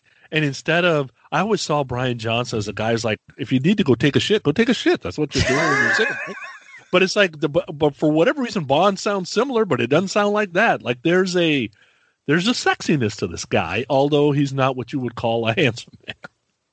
Oh, no, God. there is a rock star ability. Like it, it's the old Eddie Murphy line about there's some singers getting some pussy that are ugly motherfuckers. like Yep. Bon Scott is uh, like he's got a swagger about him. The shirt's wide open, the teeth are missing, his hair's a fucking mess, jeans way too tight. And while we talk about this album, we did our research, and there's an awesome little uh documentary on Amazon that you can see about the making of this album with with a bunch of characters that are describing this album that look like the Misfits or fucking what'd you say, Tom? look like no- Nosferatu come So- alive. So if you've seen Rock Docs before, and, and, and this one's called Highway to Hell Classic Album Under Review on Amazon Prime. So one of the guys, his name is Malcolm Dome. He's a British rock journalist. He's a bald guy. Hmm. Holy fuck, though. His teeth, dude, he looks like Austin Powers, but he's a real person. And he looks like the bald man from Salem's Lot. He, he's Nosferatu. But all these guys, they all look like guys that would go see like an ACDC cover band. The, I mean, the documentary's fantastic. It's about an hour and a half long. It's really good. They're But wearing like men's extra medium tight t-shirts that just each- are not fitting properly. dude, each guy they interview is uglier than the next. Oh, it's God. it's horrific, but it's a Uh, really good. It, it's good. I was on the floor dying watching this thing, right? And Nicole comes into the room. She goes, What is wrong with you? I'm like, Look, Bon. Bon has these cut off oh shorts. Oh, my God. his, I have his pictures of it. nuts. I forgot. his I hickory took nuts pictures of it. all over the place. And all- I am on the floor. And mm. I'm saying hickory nuts. And Nicole's like, What the hell's wrong with you?" All Sonny, I said the same thing. I said we have now somebody has overtaken Jon Bon Jovi with the nut huggers and the hickory nuts, and it's Oh, and his name is Bon Scott. shorts- Oh my God. dude, Those are the most. Dude. That would This be like if, if I the tried to most unflattering fucking ma- emasculate fucking pair of shorts a man should ever wear. everything we just said about them being cool goes out the window with Bon wearing those jorts. I mean, it's just walking around in public. Okay, and I'm gonna send you the photo that I'm talking about here.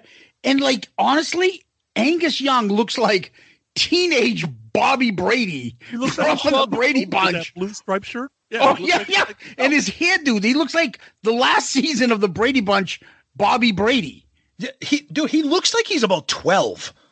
Like like I mean he he's always looked young, but I tell you and and uh, the thing I love about Bon Scott and and you, you talk about fucking stage swagger. He there's no shirt. He's not wearing a shirt. There's no shirt that's good enough for Bon Scott when he's performing live. My It's just not shorts. happening. Like He's got a moose toe. Oh fucking! I don't know what he's got there going. dude, he. Bon Scott looks like an old that's an old man's body with a young man's head. It's like Photoshop. It's like a you know the the Walmart photos, like shoppers at Walmart online. You see all photos of people. Like some guy walk. This looks like a some like crackhead in Nebraska going to Walmart. and I love and I love the I love when you, when they interview him. I had to watch this entire thing with subtitles on. I don't know if you guys did. I'm like I fucking can't understand what anything you guys are saying. Between the band themselves and the ugly British journalist trying to talk about the album and that guy we talked about it before we hit record. That poor guy. No one told him that Doors T-shirt doesn't fit him anymore. you guys got to go back and watch this documentary. Yeah, it was just not a very flattering photo. Oh. Yeah, it- they're only a few years removed from like Bon Jovi and the tight, like leopard fucking spandex, oh, hair Oh, yeah. poofed up, like image conscious. Could you imagine if they walked out like, yeah, but we want to appeal to women too. Here's our group. and they see this fucking group walking down the They're street. all like short, scrawny, like meth addicts. like they're all like.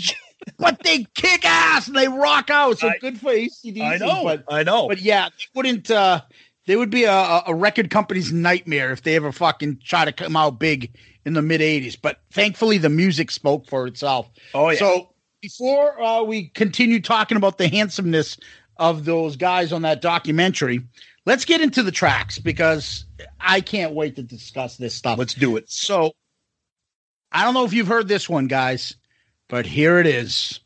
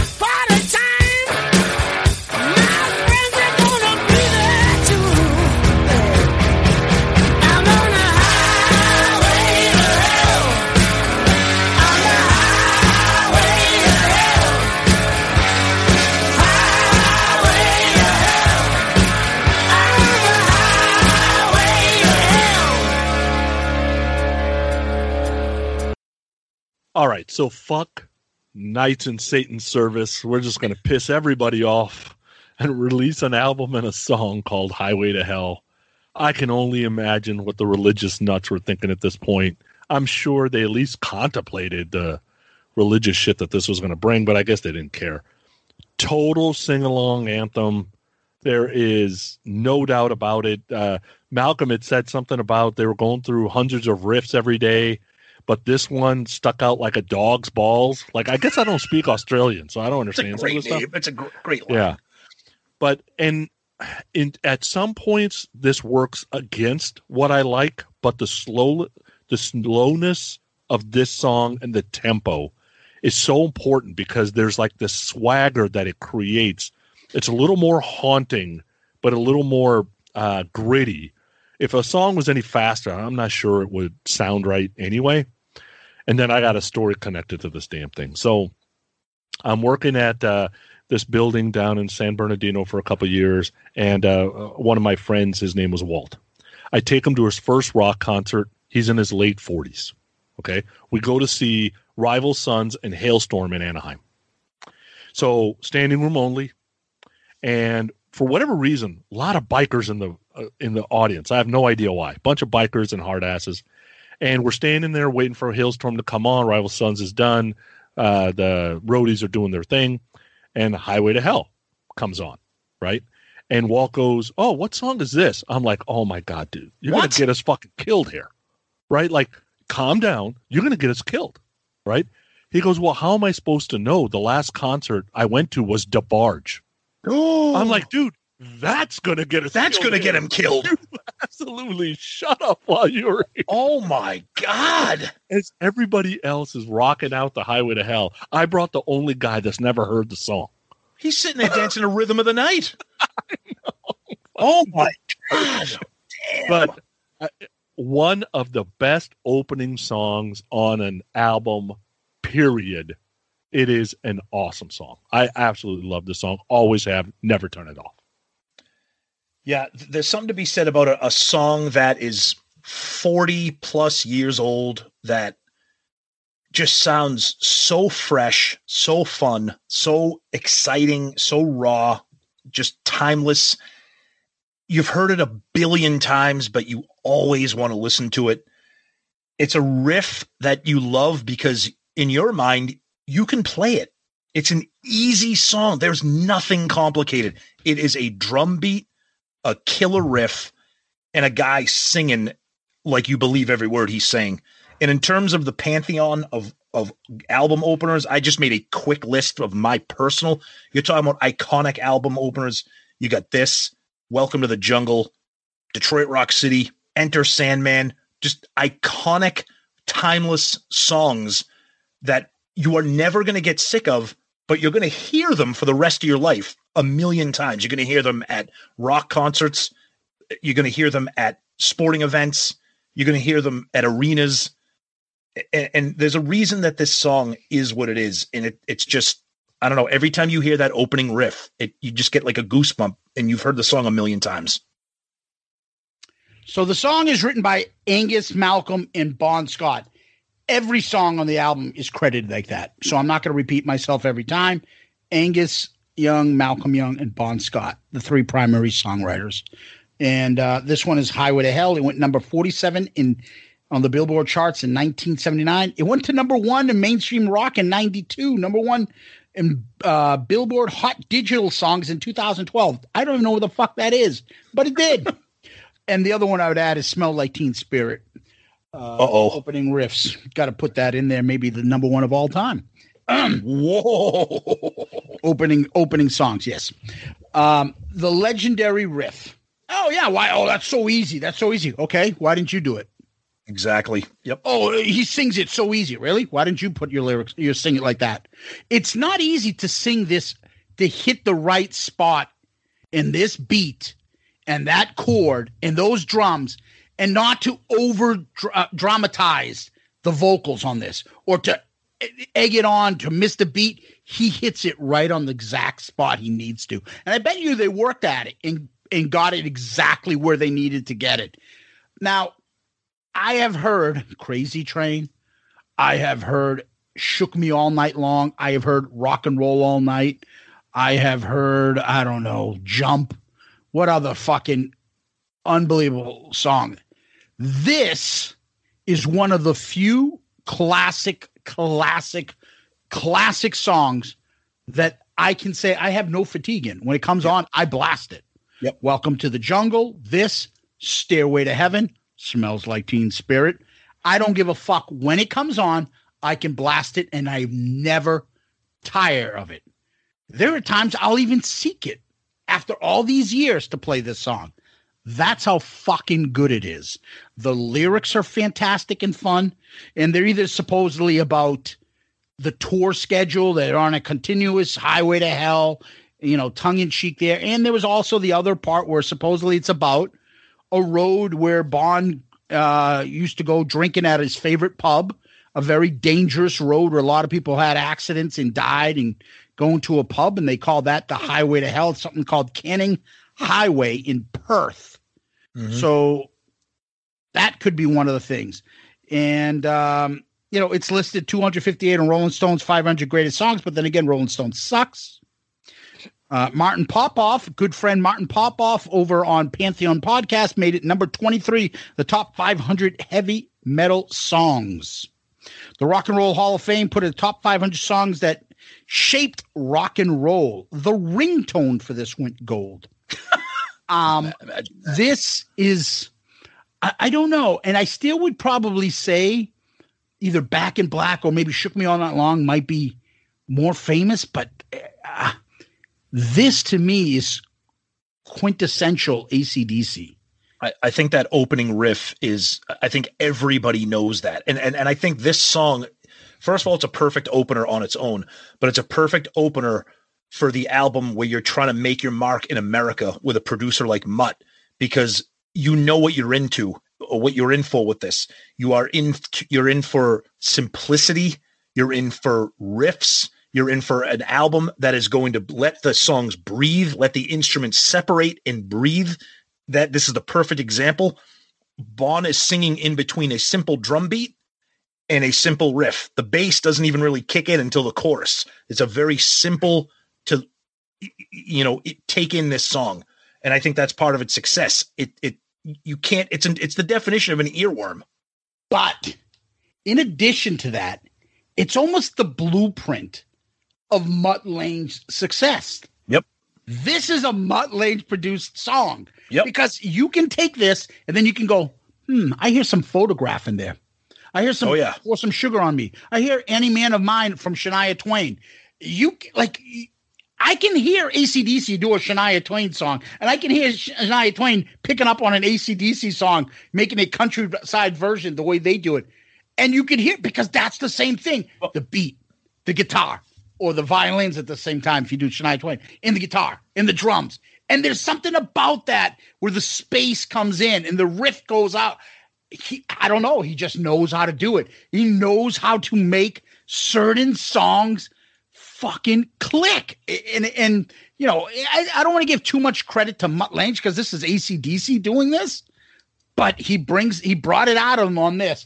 And to come up with a song title, Highway to Hell, this imagery, that title, where they are in their band, okay, and that unique kind of like, okay, we're calm. That's a bold statement. And to back it up with a song as good as this, that's fucking huge. Because this song could have been like, oh, huh. all right, you called it Highway to Hell, but song's, eh. This kicked it like fucking out of the park. Oh, Well, like you said, like you said with Mutt, and you said on Pyromania. Look at listen to the beginning of Photograph. It's a simple, iconic riff with a simple drum beat that's paired up with that riff. It's not that different from the beginning of Highway to Hell. And, and, and say it's not that hard, but then Right. you do it. exactly, and that's the defining song for me, at least, of Def Leppard. Other people would say something different, but that's a Mutt. That's that style. That that breathable song. it's like he has the like what are those things called in your brain those end things like he has like he knows the scientific way Yeah. to make those things tingle in your brain like that's something i like Yep. or yeah just play something like this but make it a little different so it's not exactly the same but the same kind of area he knows that that'll go into any rocker's brain and they'll guarantee to like that Mm-hmm. Yeah, because I think there's that piece of somebody has to be sitting there, and I'm assuming this mutt that's going, all right, guys, like this can't be devil worshiping. Right. Like you're gonna have to make this listenable. It doesn't matter how trying to fun you're being, the title is gonna work against you no matter what. So if you don't make it somewhat listenable, this thing's dead before it begins. Right? But mm-hmm. if you can be rebel and connect and people think it's cool and easy, you can have something to last forever. Yeah, the Right, highway I to hell is the- badass. It's not like devil worship. That's it's right. like like we're rebels and we know we're doing it this way. Yeah, this isn't fucking. Let's do this song by Saxon. Venom. Have you heard anything by Oh, Venom? yeah. It's not listenable shit. Yep. Hey, hey, Saxon, let's come up with an album and a song called Highway to Hell. Let's hear what you got. Hey, They do have a song called Denim and Leather. Oh, good lord. um, the video, dude. I just, I really don't like it when guitarists don't clip their strings. It drives me absolutely Oh. crazy to roll your strings up at the end. Just, it's lazy. It's sloppy. I don't li- like. I couldn't get my eyes off of it.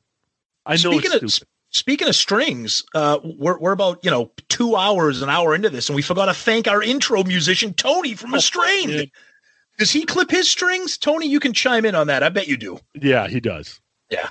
I, I love these videos because they're not like they're not real videos. I Because I, love watching this band perform. One of the one of the coolest things, and you really see it. You know, I know it's not Highway to Hell, but you really see it in that for those about to rock video that Zeus was talking about. I love like when Cliff, Cliff, and Malcolm they stand in the back, they play Until their it's time to music, and then when it's time for the sing, they step up and then they step back. I, I just I just think that just so and and, and they and when they do it, they you know that they're like, oh, this is my chance to get in front of the mic, and then they just go back, and I, I, just think love they've it. been told by Angus, you can step up if you want to stay up here, but I am not responsible if my if the head of stock of my guitar ends up in your ass. Oh, exactly. I don't know where I'm going to move next.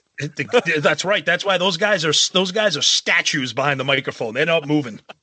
Yep. Isn't that an iconic as iconic as his schoolboy outfit in his little fucking Chuck Berry duck walk thing that he does there? Yep. Isn't it iconic with what's his name, uh, Malcolm and his guitar? Yep. And just coming with his hair, the long shoulder length hair, and just coming up to the chorus part, and then stepping back, I and then it. the bass. It's Cliff List, like you know, plugging along, banging his head, and Phil is usually in the background, just you know, bopping his head, playing the drums, like very nonchalantly, not going nuts, not looking like yeah, fucking rock and roll. And then uh Bon Scott with his Jay Leno denim outfit Yeah. and jeans so tight, he's wiping his pancreas. Can you buy a shirt?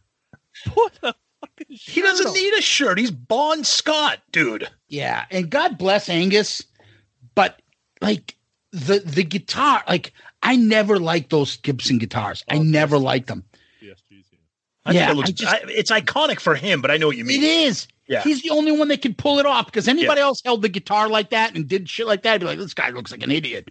Yep. But Angus makes it cool. He sticks out. It's just, how the fuck, let's just say the obvious, the fuck does he not have a headache?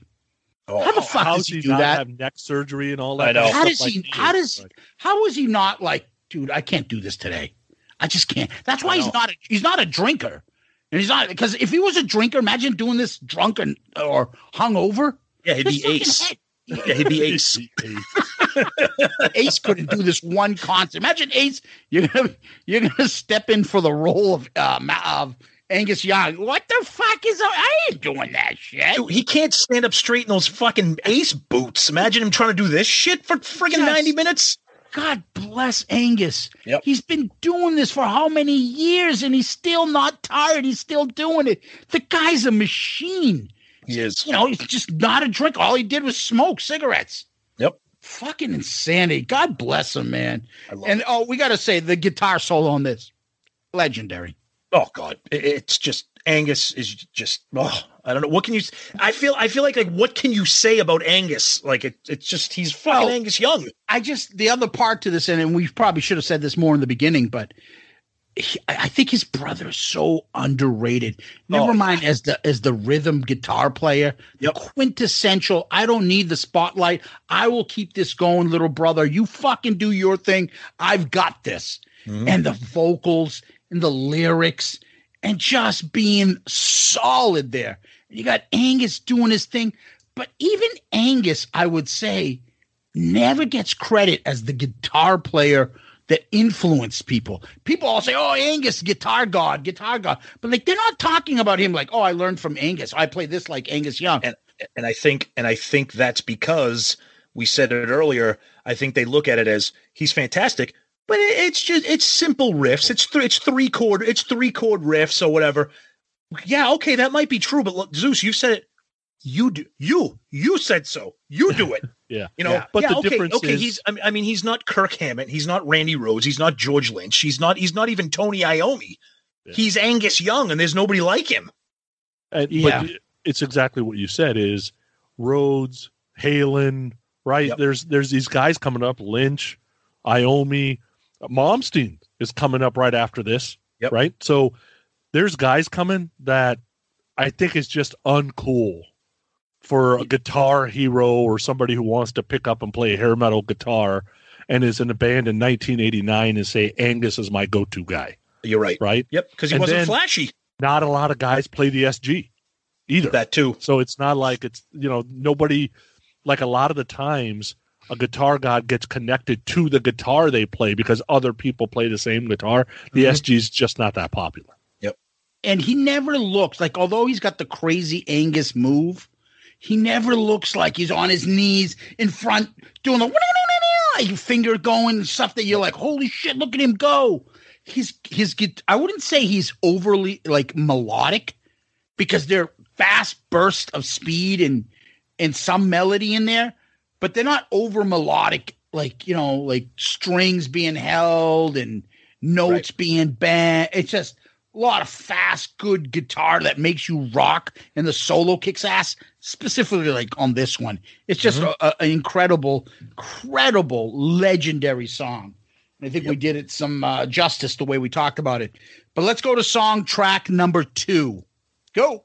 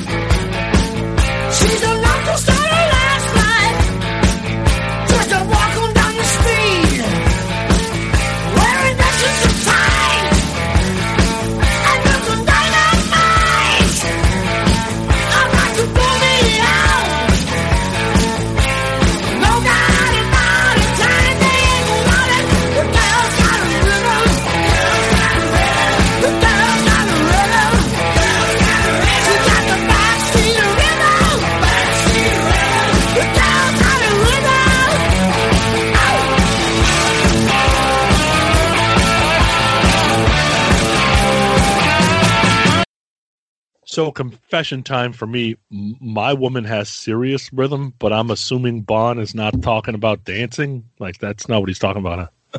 um, simple riff, fat hook. I mean, there's just such a ra- raunch to it. It's got the groove, and this is kind of where you realize, and maybe most people don't realize, both Bon and Brian Johnson, they have actually a pretty good range in their vocal like for me, you know, I was a karaoke nerd way back when. Like I, I'm not a great singer, but I can sing some Kiss songs, some Prince songs. I can sing some Bon Jovi songs. I sing some Temptations. Dude, I No. cannot. Hey, not well. But go ahead. Oh, I cannot. T- I can't touch a note on an ACDC song. Like, and I've seen other people try and really struggle. Like, mm. it, it's not easy because I think there's a lot more range there than people give it credit for. The song is a perfect tempo after Highway to Hell. There's no doubt that whole girls got rhythm, girls got rhythm, backseat rhythm, right? That's all mutt right there. There's ACDC's not going to do that on their own, and George would have never been able to bring that. And uh, overall, I mean, it's just it's a great raunchy song, and I know that's weird to say, but uh, because it kind of look like old men doing this raunchy song, although they're not that old actually yet. Um, we'll talk about their age here in a minute because I got it written down, but uh, I love this song. I really do. this song is is one of the reasons. I mean, you know, Highway to Hell is the go-to song. Girls Got Rhythm would be considered probably a deep cut. I mean, there's really no deep cuts on this album. But this song is the reason why I love Bon Scott era ACDC and why Highway to Hell is one of my favorite albums of all time. It's got that boogie blues groove to it. We just talked, we just spent all this time talking about how ACDC is one of the greatest all-time hard rock slash metal bands of all time. This is like you could tap your toes to this song. You, this is you could almost like dance to this song if you had to. And when I listen to this song too, I'm a huge Bob Seger fan. Okay, I don't know where you guys stand on Bob Seger. I, I love Bob Seger, early '70s Bob Seger. If you turn down the guitars on this song, and gave Bob Seger the this could be a Bob Seger song. And I mean that as a compliment to both ACDC and Bob Seger because I love them both. It's that kind of bluesy groove rock song. Another another earworm of a riff, more mutt. And like you said, girls got rhythm, the gang vocals, the call and answer. It's just it's it's an it's just an amazing song. It's a standout track for me on this, which is why Highway to Hell is the album that it is for me. For me, it's a, just I could just simply say every single time, great vocals, rhythm section kicks ass, incredible riff, fucking catchy as he- all hell, great solo. I Yeah. could say the same thing on every fucking song. Yep. Um, this specific song is reminds me, and I feel like it comes into another song. And then this is before I tell you what I think it is. I think this is quintessential ACDC. You know, when you hear something, you're like, oh, yeah, that sounds like that song by, um, I don't know, Cinderella did that. Or this song sounds like Van Halen's this. This song. No, every time I hear an ACDC song, I'm like, oh, that sounds like the that sounds like the previous ACDC song this. Or that sounds like that ACDC song this. It's the same stuff, so I get it. And that's why that famous Gene always says, when you ask ACDC, your new album sounded like your last album. They say, no, no, no. It sounds like all our albums. and God bless them. Um, Gene always gives credit to ACDC about that. God bless him too. Yep. So I will say this song sounds like it comes, it turns into Flick of the Switch. And I fucking love the album takes a beating, but the song title, Flick of the Switch, I love that. Dun, dun, dun, dun, dun. Uh, this is a great riff. And it's the typical ACDC. You can picture this like a live video of the band as you just described, Highway to Hell, Girls Got Rhythm, and all of a sudden Cliff and Malcolm jump to Step it the up. yep. backstreet rhythm. And They and they go back and then they come back and then they go in the background and Angus is in the forefront doing his thing in the front and Bon Scott's in there rocking with his you know Love it. Cut dungaree fucking outfit on his nut tug is out. You know, it's fucking quintessential ACDC. Yep. Did you notice on the top of the Pops video, he's wearing Nike shoes? The guy who sang Highway to Hell and supposedly is the biggest, baddest rocker, fucking druggy drinker on the planet is wearing Nike shoes. That's a borderline least metal moment right there. Yeah. He's not what you would call a fashion icon. Hell no. He's not about the fashion. Is not. Uh, let's go to the next track.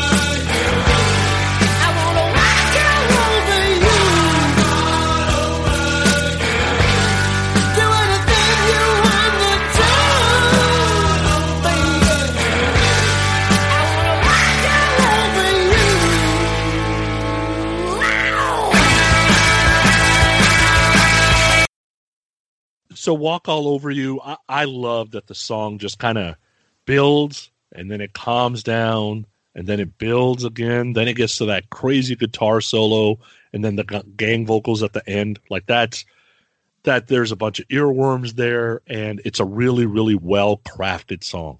The lyrics are a little interesting to me because i can't really figure out if it's hey you push me i push back? Or are these like they sound a little rapey almost. So that whole uh you know reflections on a bedroom wall. I'm glad you got to see it all. Like we're rising Mhm. and falling like the sea. You're looking so good under me. That that feels a little rapey to me. Mm, I don't know. I don't know about that. could be. Um, now third song on the album, you you you realize this album's somewhere between punk, hard rock, heavy metal, boogie, right? So this is that mass appeal we're talking about, and it's cool because they attract everybody, and the song just add it just ends perfectly. Um, I was wondering because I was watching the video on this one, and all the videos are very similar, but I'm like, wait a second, how old are these guys? So the ages of these guys at this moment in time is Angus is 24, Phil is 25, Malcolm's 26, Cliff is 30, Bon is 33. oh wow. So they Yeah. still have, you know, for a couple of these guys, these guys are based all getting close to middle age, right? But the the two main songwriters, which are Malcolm and Angus, really long term, they still got time to grow. Yep.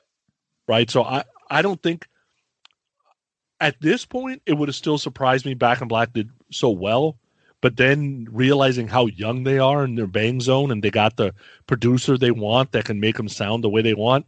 Now it doesn't surprise me that Back and Back Back and Black was so big. Yeah.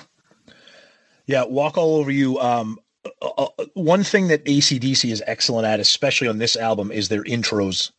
And I love how this the, the beginning of this song, you're not quite sure what you're getting. It, it starts off with that little moody intro, the, the, the guitars, Phil just kind of coming in with a little bit of a drum fill there. And then there's like that little moment of silence. And then all of a sudden, Angus just kicks you in the teeth with that riff. And then the song goes in. You're like, oh shit, like what is happening here? And then Bon Scott just comes at you. You're like, wait a minute, this is not what happened. And then it slows down for the chorus and then it picks back up. And the documentary that we were referencing, those guys talk about that too. How it's interesting that the song is just blowing your face off, you know, and then all of a sudden they slow down for that chorus where it's just kind of the the gang vocals saying "walk all over you," and then you get Bon kind of squealing, you know, "walk all over you." Now it's funny because "walk all over you" is this like did Gene get inspiration for "dance all over your face"? Like, is is that what this, is that what's going on here? Because you you you hinted at something maybe going on there, Sonny. Is walk all over you? Is is that dancing all over your face, or just a different version? Yeah, I don't know. Dance all over your face. Well, Wanna dance all over your face. Pretty much. I mean, what is Dance what's walk all over you mean? What's da- I mean, I, I don't know. I don't know. But you know, another killer tune. Yeah, yeah, I, I do enjoy the slower intro and then the fast pickup. Mm-hmm. Um, it almost like when it first picks up, dan, dan, dan, dan, and I thought it was sounded like what I like about you. it started coming out like, wait a minute, where are they going with this? And I just think it's just one of those songs that it's like it's a little different than the rest, but it still follows the theme. And it, it makes sense that it's on this album. Um, it, it it's uh the backing vocals are pretty cool. Um, but it's not my favorite on this album, but it's a good song. It's a good song. Let's uh let's go to the next one.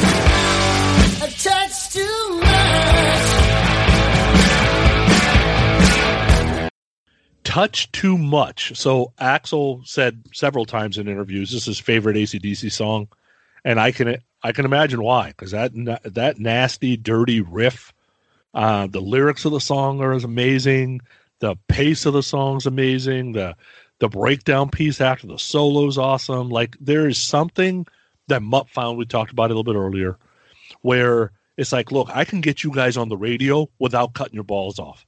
I can make you famous without you having to lose the sawmill look you got going on. Like there's he figured that out and I think it has to do with much a trained singer. And he knew how to it's like okay, they got the guitar stuff down. Yeah, they're going to have that Chuck Berry flavor. We can live with that. You guys got to fix your vocals to where it's more pleasing to the ear because some of the stuff you guys do is not. Right? And just that one little fix makes this a more hair metal type song than it does heavy metal type song, which is fine because I think the song is wonderful. Yeah, no, you said it perfectly. Yeah, another simple groove, and I like how the the, the way that the, the the drums and the riff come in and kind of punch the chorus through. You know, it's like touch, you know, and then it kicks in. And I like how the first verse is a little different than the second verse, where the, the during the first verse the guitar is a little bit it's a little bit simple. He's not really he's not really ripping those chords. And then as the second the second verse comes around, he, the, Angus is a little bit more aggressive with the with the with the riffs there, so you can kind of see how the song progresses, and then the, then you get that little breakdown where it's like you know again that gang vocal saying you know touch too much. It's it's it's a killer song, and Sonny, you said you said it I, I like the way you said it. It's almost like a hair metally song, which is interesting for this album. Um, and I think that's due to Mutt, and it's also due to Bon and and what Angus is doing too with his riffs. It- it- awesome tune, awesome tune. remember when I got back into ACDC and hair metal and stuff was kicking out. This song stood out to me on its own, obviously, than the other tracks, as being right in that genre. This would have fit in with that. Um, supposedly, it sounds like the Bon Jovi um, song off of 7800 Fahrenheit. The hardest part is the night. I don't see it I don't either. but they talked Yeah. about it on the documentary that that's what this sound sounds like i'm like i don't really see it but regardless the song is incredible it's one of these nights when you turn i just Yep. I, it it's just uh, vocal performances kick ass the mood this gives you and there's a some a simple little thing that i love about this song and it's one of those earworms, something that I love, and it reminds me of one of my favorite deep cut uh, Kiss songs. There's a part at the chorus ends, and there's just the drums. Touch too much, much too much, and they changed Yep. the much in the two. Oh yeah, yeah, yeah. The backing reminds me of Plaster Cast. The grab a hold of me faster, faster. You can Yep. hear that on the on the Kiss song Plaster Caster, where they change the words a cup like one time in the chorus callback, and it just it's not the same. And it, you pick up on it when they switch it up, and it makes that part of the song so much sweeter. And they do it much too much instead of touch too. Oh, just fucking! I love that part mm-hmm. song is it's just one of those things that perhaps you know ACDC fans know this, but maybe hardcore like you know I mean the hardcore ACDC fans know this, but maybe the you know the other ACDC people that like this wouldn't know this that much. And if they heard this, they'd be like, "Holy shit, this song fucking kicks ass!" And uh, it is a catchy as all hell song. So let's move on next.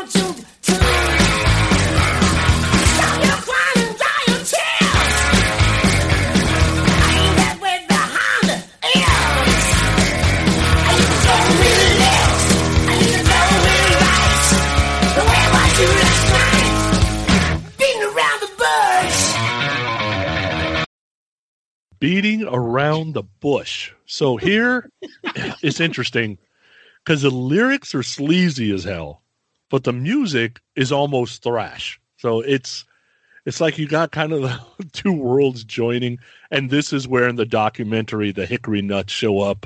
And Oh, uh, yeah, it's that's that's a tough look. Those shorts. um, so now there was something I noticed in the second verse, and I couldn't figure out what it was. And our uh, my son and I were listening to it uh, on the way somewhere yesterday, and I'm like, oh, oh, rewind that. Okay, I got it, I got it. So on the second verse, what ends up happening is Angus is doing one note guitar fills in the first part of the verse, but in the second part of the second verse, he's actually doing a harmony with the vocal melody. So he changes it from a one note fill each line to like this harmony thing, which is really just adds so much to the song. And just that start and stop of the music, you know, you guys are calling it kind of letting it breathe during the verses, right? Man, you can't really pull that off unless you have a singer that either has a voice of an angel that can sing literally anything or has got some voice that's got some attitude to it. Otherwise, that shit falls flat. I tell you, Poison can't do that shit, right? Bret, Bret doesn't have that voice, right? So Um, I love that start stop thing because man, when it's live, are they tight as hell? And that stuff plays off well live. So uh, good song, really good song. Yeah, this is this is not a go-to song for me. I think it just I think the, the the way that the rest of the album is with the with the groove and the blues and stuff, this just doesn't have it for me. Uh, I think Bon saves the song for me uh, with the stopping and with the stopping and the starting. It's just a little too frantic of a pace for me. It it, it works. I'm I'm glad the the entire album is not like this. It's it's good. You know, that there's stories there that the that the riff is ripped off directly from a song called "Oh Well" by Fleetwood Mac, and if you listen to it, it is whether that was a, you know a tribute or whatever you want to call it there. Uh, and that's early early Fleetwood Mac. But it it it's again Bon saves the song and makes it listenable, but it's not it's not a go to song for me on the album. Uh, I would kind of take Tom's side on this one. Yeah, I, I mean it's a good song. It's fun. It's hard to dislike a, an ACDC song. It really is. It is because It they're all is? kind. yeah, wait a wait a few minutes. oh boy. Yeah, yes, it's hard to like a uh, ACDC song. Um, for me, it's it's a it's a decent song. It's all right. It's lyrics are just fun and funny. You know, as much as we laugh about AC uh, Kiss lyrics, ACDC has a bunch, and they're like juvenile. he just had big balls. Oh my god! Like Yep. I love, and I kind of like it. It's kind of fun and immature and stuff. The song's not bad. Um, Bon does a great job, and as usual, Angus is right on point. It's a decent song. Not much to talk about other than the the lyrics kind of stick out as fun for me. That's all. Mm-hmm. Yep. Let's go to the next one.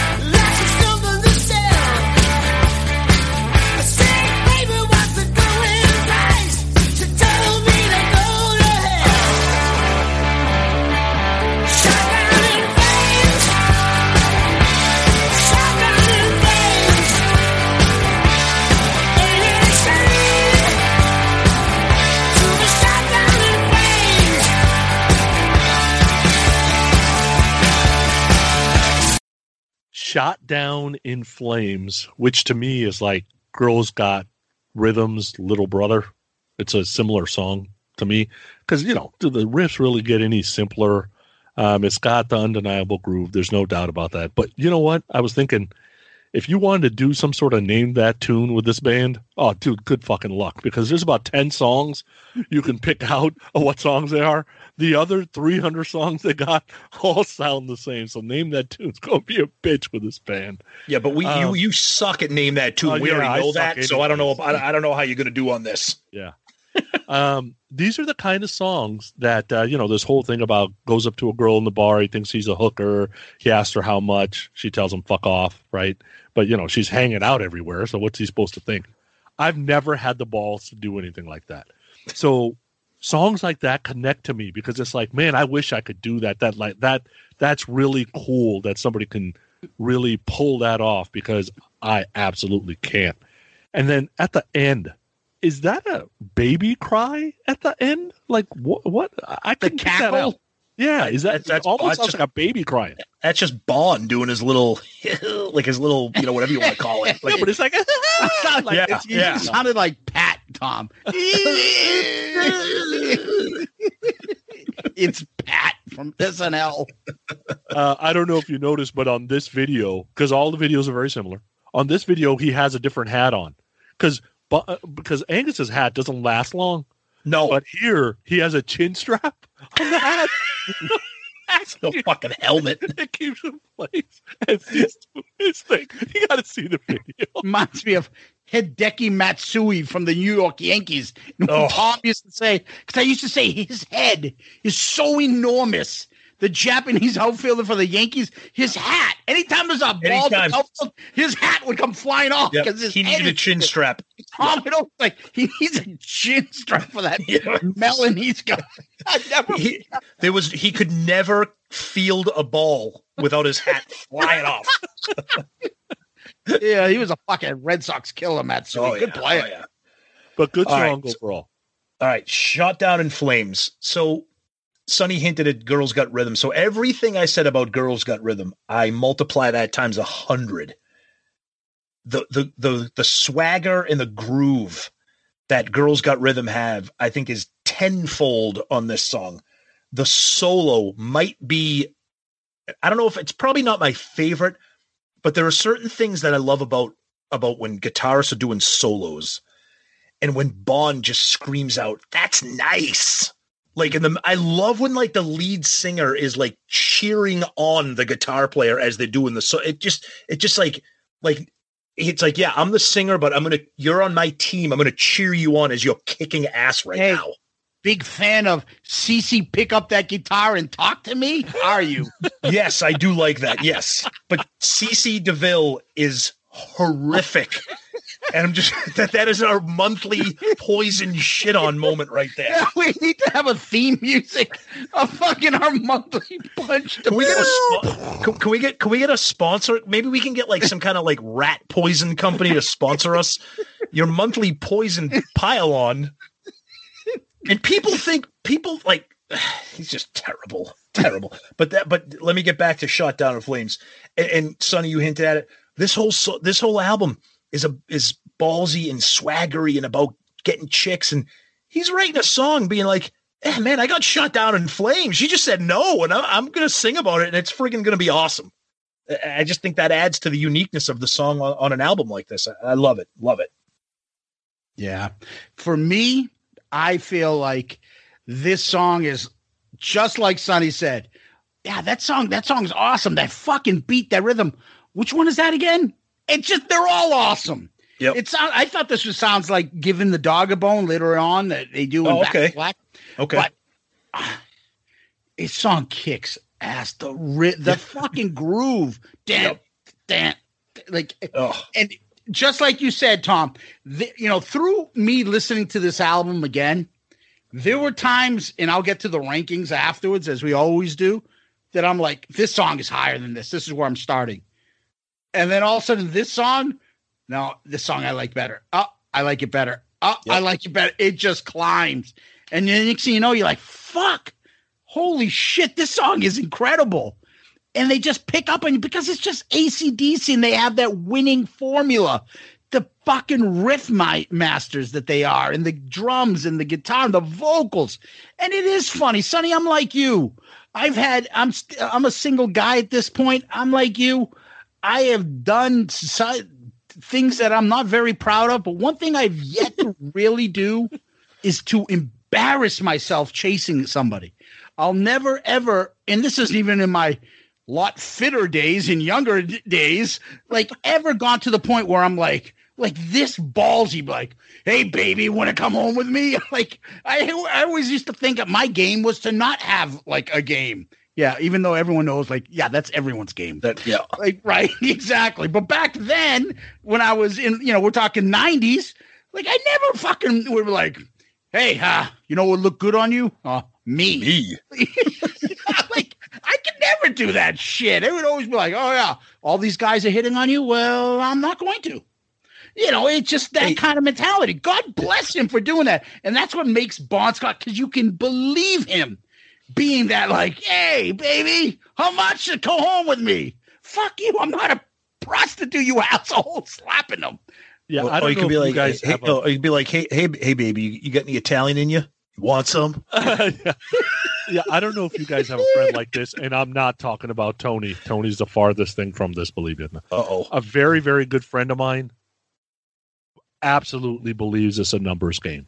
If there is 40 Yeah. women Yeah, I know. Oh, yeah. in the that, bar, he is buying 41 drinks. Like Yeah. he is that guy.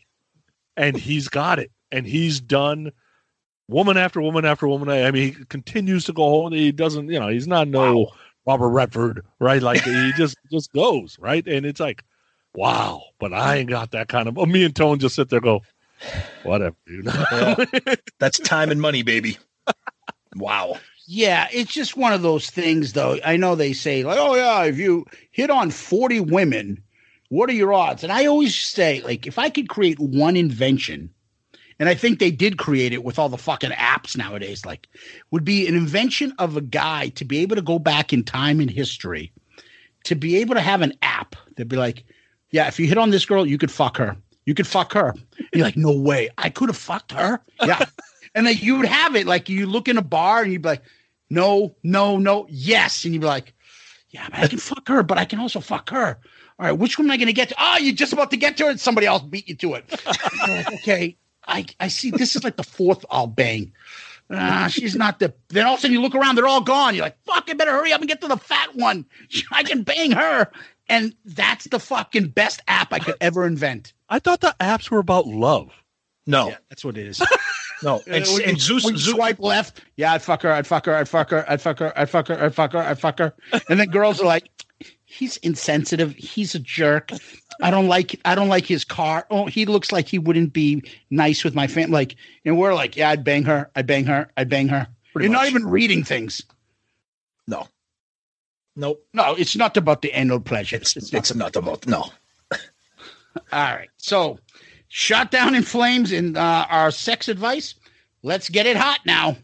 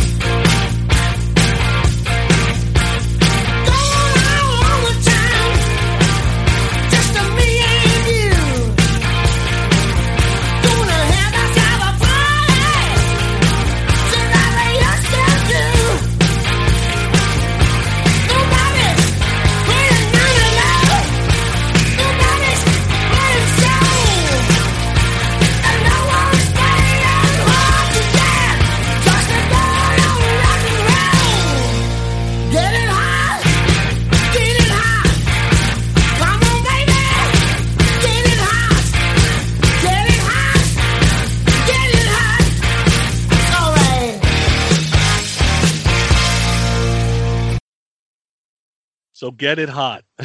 Taking a shot at Manilow. I love it because I am not a huge Manilow fan at all. so I, I'm very, very happy that this two and a half minutes included uh, taking a swipe at Manilow. How dare you? How dare you? How dare you? I just think the chorus is really boring here. I, I, I get it that you know it got the Chuck Berry feel and it's okay overall, but the chorus just doesn't connect with me. And uh, so the other night I said to Nicole, "Look, I'm going to bend you like a G string," and uh, she looked at me and said, "You got to stop hanging out with those fuckos." That's basically what she said. So, um, yeah, not the best song on this album. It's a little boring to me. Yeah, my, my big comment here is just weak chorus. There's nothing there. There's nothing there. The song is not bad. It's it's it's pretty cookie cutter for this album. Uh, you know, uh, it's got the boogie groove. It's got a great Cliff Williams bass line. I think that that's one of the things that sticks out for me. But when you get to that chorus, you know, with the kind of shuffled drum beat and there's really nothing going on there, I think it's I think it's a little bit of a forgettable track. But forgettable tracks on Highway to Hell is still awesome. Yeah, I, I, I, I would probably say that in the beginning when I started listening to this album. Another one shot right up. Yep. Uh, I love the riff again. Of of course, it's a little bit like Jailbreak. Okay. Um, For me, I love Bon Scott saying "Get it hot," and then he changes his voice throughout the chorus. Though Mm. it, it he changes it a little. Hey, hey, hey! It just he makes everything work as you believe it when he's singing it, and he's just so likable. Like for me, it's like he's the uh, like he's the ultimate fucking lead singer. Like guys want to be and hang out with him. Yep. Chicks want to bang him. Like he's fucking cool and funny, and he and he's got a good sense of humor about this shit. I think this song, it was kind of a sleeper. It grew on me. It I I enjoyed the chorus of it, and I do like it because I like the way he changes it up a bit. Mhm. And his vocals change a bit. I, I, it's a good, again, like Tom, you said, oh, it's maybe a little bit forgettable. There's nothing forgettable about, on, on this real album, but comparatively speaking, oh, this song is just, it's a, it's another fun track. And sometimes I guess it takes just after listening, listening, I've changed my mind. The, the top three, I don't think we're going to change, but the other songs have changed tremendously up and down the rankings for me. Yep. So that little hi hi hi you did uh, that was like a James Brown lyric. That was cool. I think he's awesome. I think he's so funny. I get I like I get into it. Now, whoo, let's go to the next track.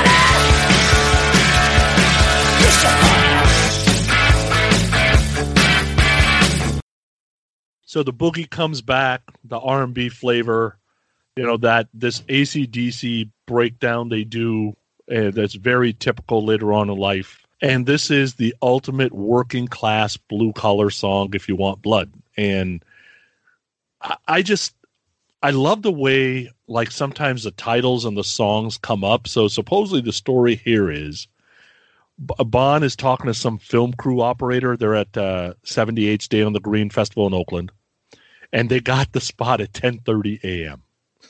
so the the film crew guys like, what kind of show should we expect? And Bon said something like, "Well, you remember when the ki- Christians got fed to the lions? Well, we're the Christians, and if they want blood, they're going to get it." And that's kind of where Love it. the title came up. Um, I, I just think those kinds of made up characters and then the singer kind of embodies them is um, good recipe for a song like this. This is when you talk about ACDC songs and you talk, you know, you go get 100 rock fans and you ask them, name five ACDC songs, this will never come up because this one's always kind of hidden in the background because they have such a classic hits with other songs that this doesn't always come up. And then the whole thing about O positive. So I'm assuming that's his blood type. Yep. Is that his blood type? It Oh, must be. Okay. Nice. Yeah.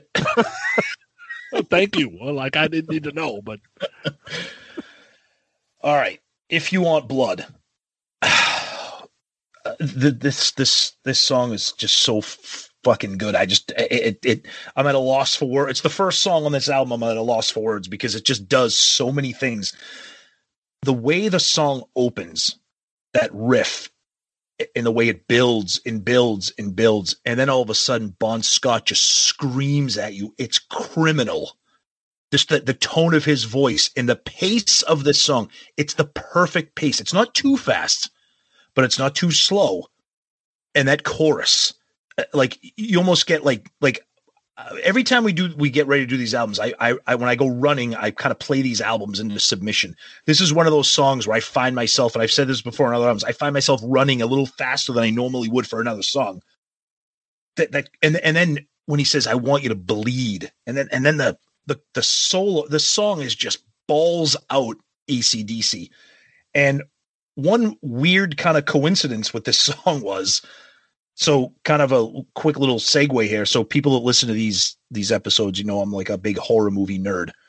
So the other day I was kind of flipping around and I love the Final Destination movies. They're so stupid, but they're just known for like, like ridiculously horrible death scenes and everything.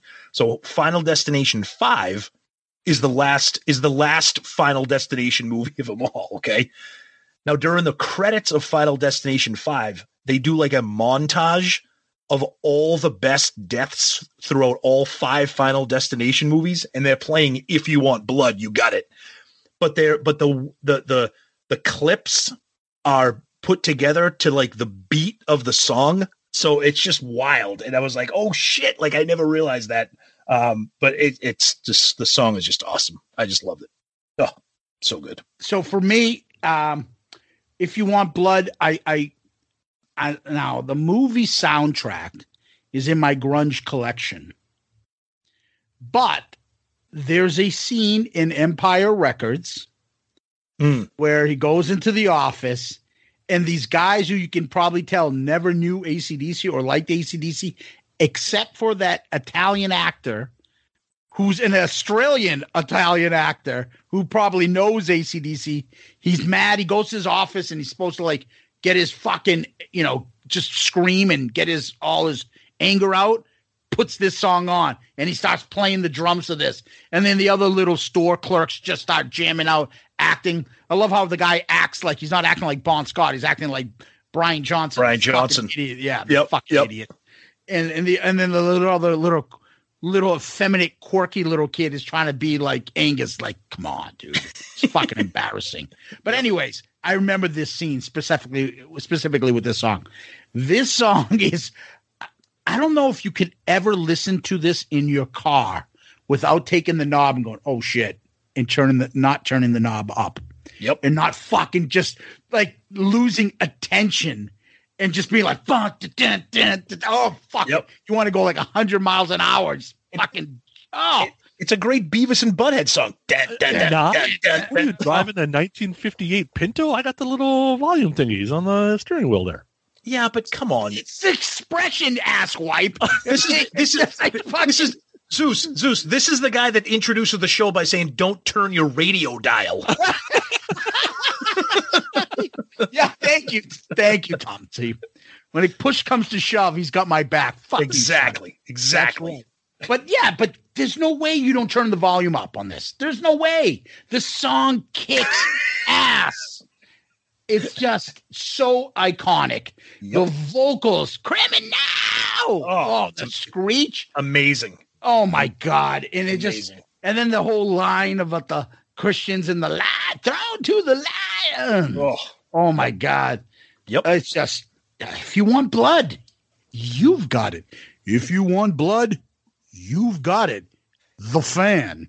And one cool other thing before we move on, the so the live album of If You Want Blood, you got that album cover. I don't know how that album cover was allowed to be released.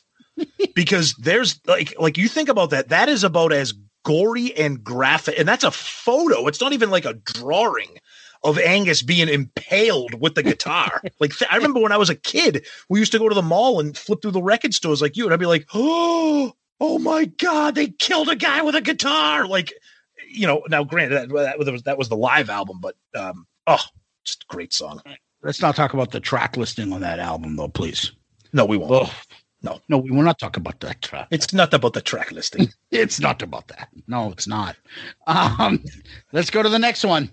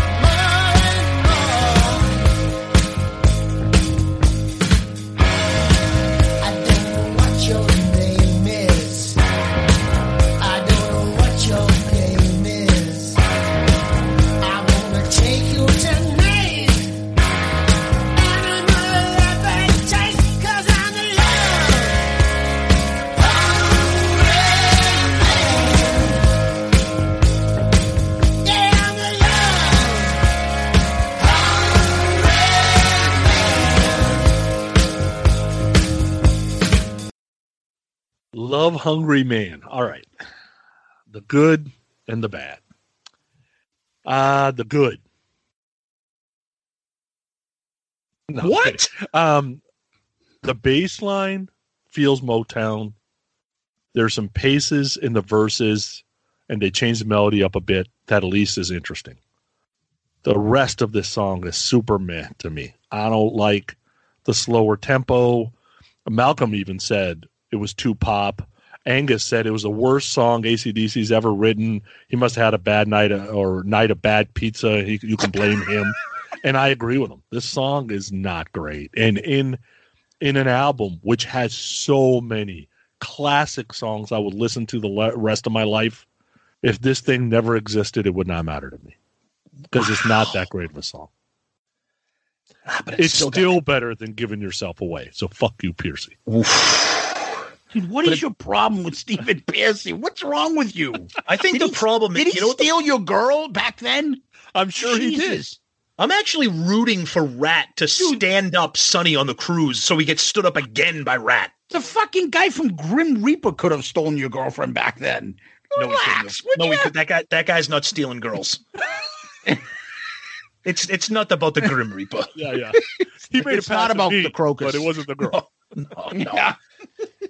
How can the, even if you don't like this song, you have to at least love that bass line, that He said groove. it. He Baseline said, was he it. said it. No, no, I know, no, I, I know, but because because I love I love how like this is another one of those songs, and the, look, it's not one of it's not a standout on the album, but uh, again, this is what I like about we talk about track listing, sequencing.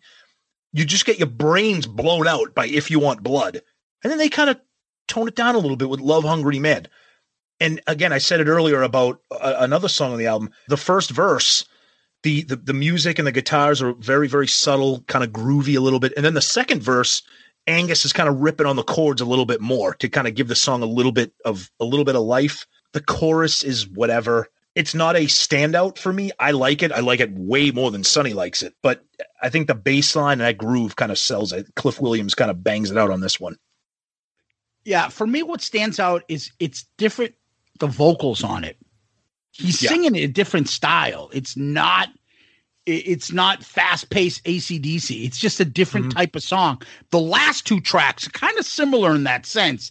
That kind of like bluesier, slower, Mm-hmm. you know, where Angus, uh, Angus, excuse me, where Bon is not using the higher pitch or screech in his voice. Um, he's singing this a little differently.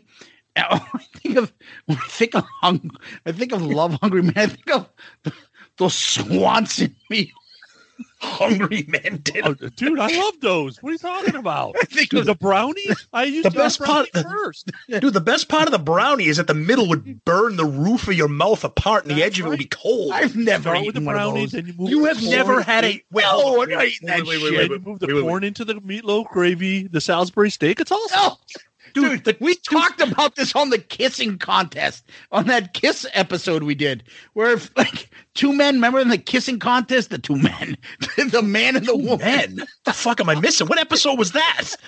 Holy remember on the, on the kissing contest on the Mike Yes. Douglas show? Yeah, yeah, And they were like kissing for like two days. yeah.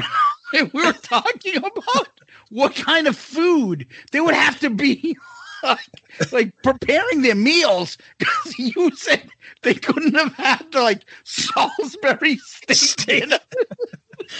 Dude, the the the best was the, the and the pudding. The pudding was like asphalt. That would like burn your skin off. It was like napalm. Because if you ate that and you were making out with somebody for like two days, imagine like, oh honey, I gotta take a shit while we make.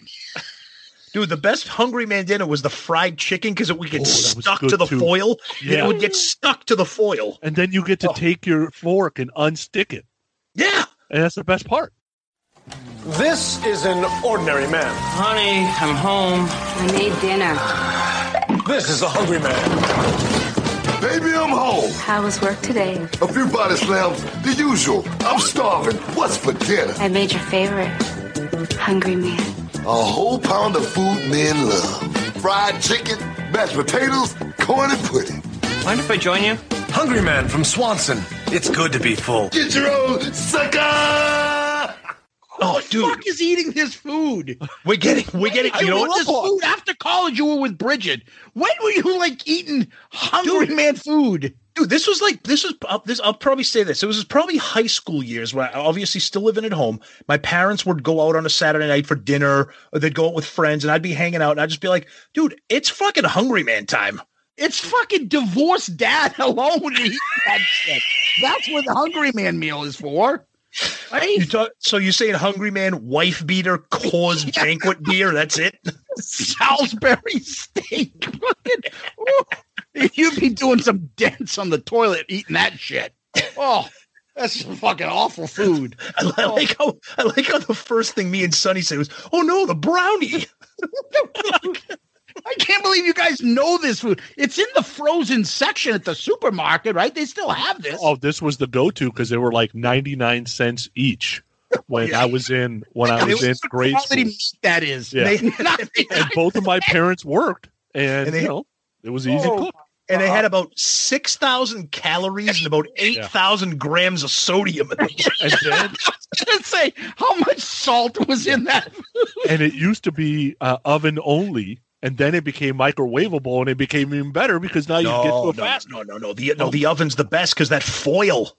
No, Oh my god, how many calories from fat was in that thing? dude, the fact that we can connect the dots between Love Hungry Man and then spend ten minutes on Hungry Man dinners. That that, that Salisbury. I'm telling you, the mashed potatoes are out of this world. Sonny just said. Sonny just said the mashed potatoes are out of this world. Dude, the quality of fucking meat in that food. That's dumpster food wrapped in foil. Oh my god. Oh, that's the ones where they sniff at it and they're like, Ugh, I'm not eating this shit. Dude, soup kitchen homeless people turn. I'm not eating that. Okay, now look, you got to edit all this out because this is every Friday night here. I'm kidding. God. Sonny Oh. takes it out and puts it on a plate with like a little thing of parsley. Hey, hey, Nicole, I cooked for you tonight. I've got the fucking braised beef fucking I got the I got the meat. I got the the meat lasagna with the tapioca pudding on the side for dessert. You're eating this shit. You got like fucking the, the meat going. This is why people listen. You're on a date with a chick and you both eat this shit. Oh, oh, you're gonna you're gonna love the mashed potato, huh? Potatoes, they're amazing. You should put the corn and the gravy and mix them all up. Oh my god! You should not do any of that. oh my god! Oh, you started it, Zeus. You started it. Oh, god, because All I right. understand. That's all. All right, Let's, let's go talk about let's final talk track. about let's talk about serial killers. Come on. Yeah, let's go. Oh.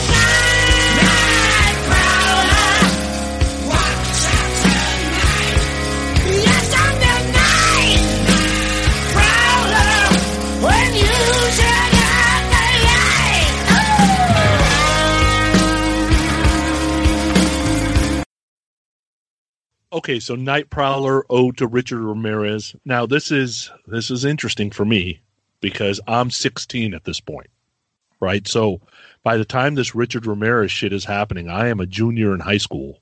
So this is all over MTV, in between Who Made Who and Shook Me All My Long videos, and uh, this whole thing, you know, about killing 16 people and blah blah blah. Like I, I don't know. I don't know if I buy the whole, you know, the music made me do it. I I do believe music has power. I think music music creates a mood. I think you got to be accountable for your own actions. Um, you listen to the song, it does kind of drudge along, and it does kind of put you in that weird mood. I don't know if it's I don't love the mood that it puts me in, and it's too slow. I tried speeding it up twenty five percent; it was still too slow. I don't think I can get past the Richard Ramirez thing. Like I've never been really been able to listen to this song without that. Even though he does the Mork and Mindy thing at the end and is trying to make it, hey, this isn't got nothing to do with nothing. And it's not it's not anybody's fault that Richard Ramirez did all this stuff, but it hit me at 16. Right? It's think about the first news you really watched and started to understand. It was probably junior, senior year of high school when you start kind of figuring out like this is what this means and why it matters and your parents are like look that's why you don't go out when it's dark or that's why you stay out of oakland or whatever it is and um, I, i've just never been able to separate it so this this song is really tough for me Wow, that's an, that's a good that's a good story, and I mean that like for real. That's interesting. That, that and you're right. Music and lyrics and songs and c- the connections can have, can have that kind of meaning. Uh, I, I don't have that kind of connection to this song. Um, I like when ACDC does stuff like this. I'm glad that there's one of these songs and only one of these songs on this album. Like I, I like another song this reminds me of is that song Ride On. I like that.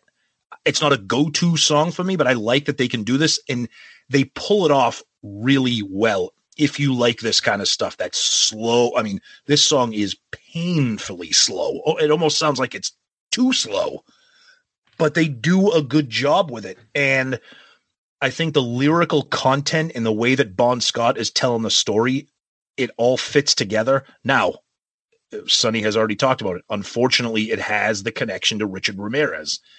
And unfortunately, Richard Ramirez was nicknamed the Night Stalker, which didn't help that this song is Night Prowler.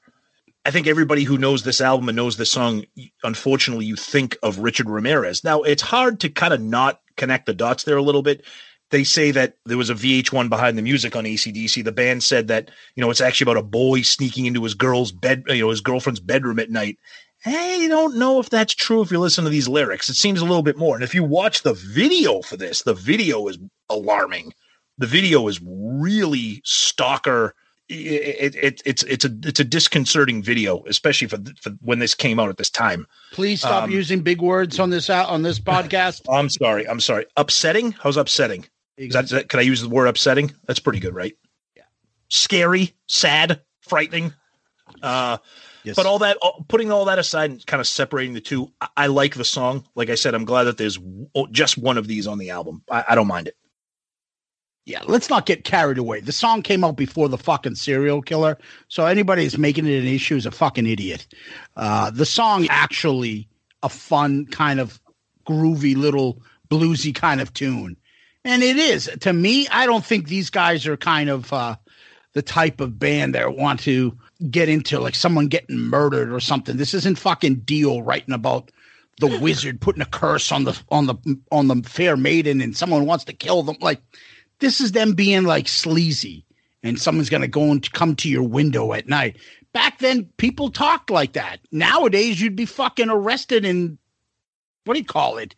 Kicked off and canceled for for writing shit like this. But I oh, don't think they had that in mind. And I remember specifically, I had a friend that slept over my house one time. We were in high school, and I lost him out drinking. And then he came to my house like two in the morning, banging on my window, like, "Hey, I have to come in." I'm like, what the fuck happened to you? And I jokingly called him the night prowler. He's knocking on my window at two in the morning to come on in.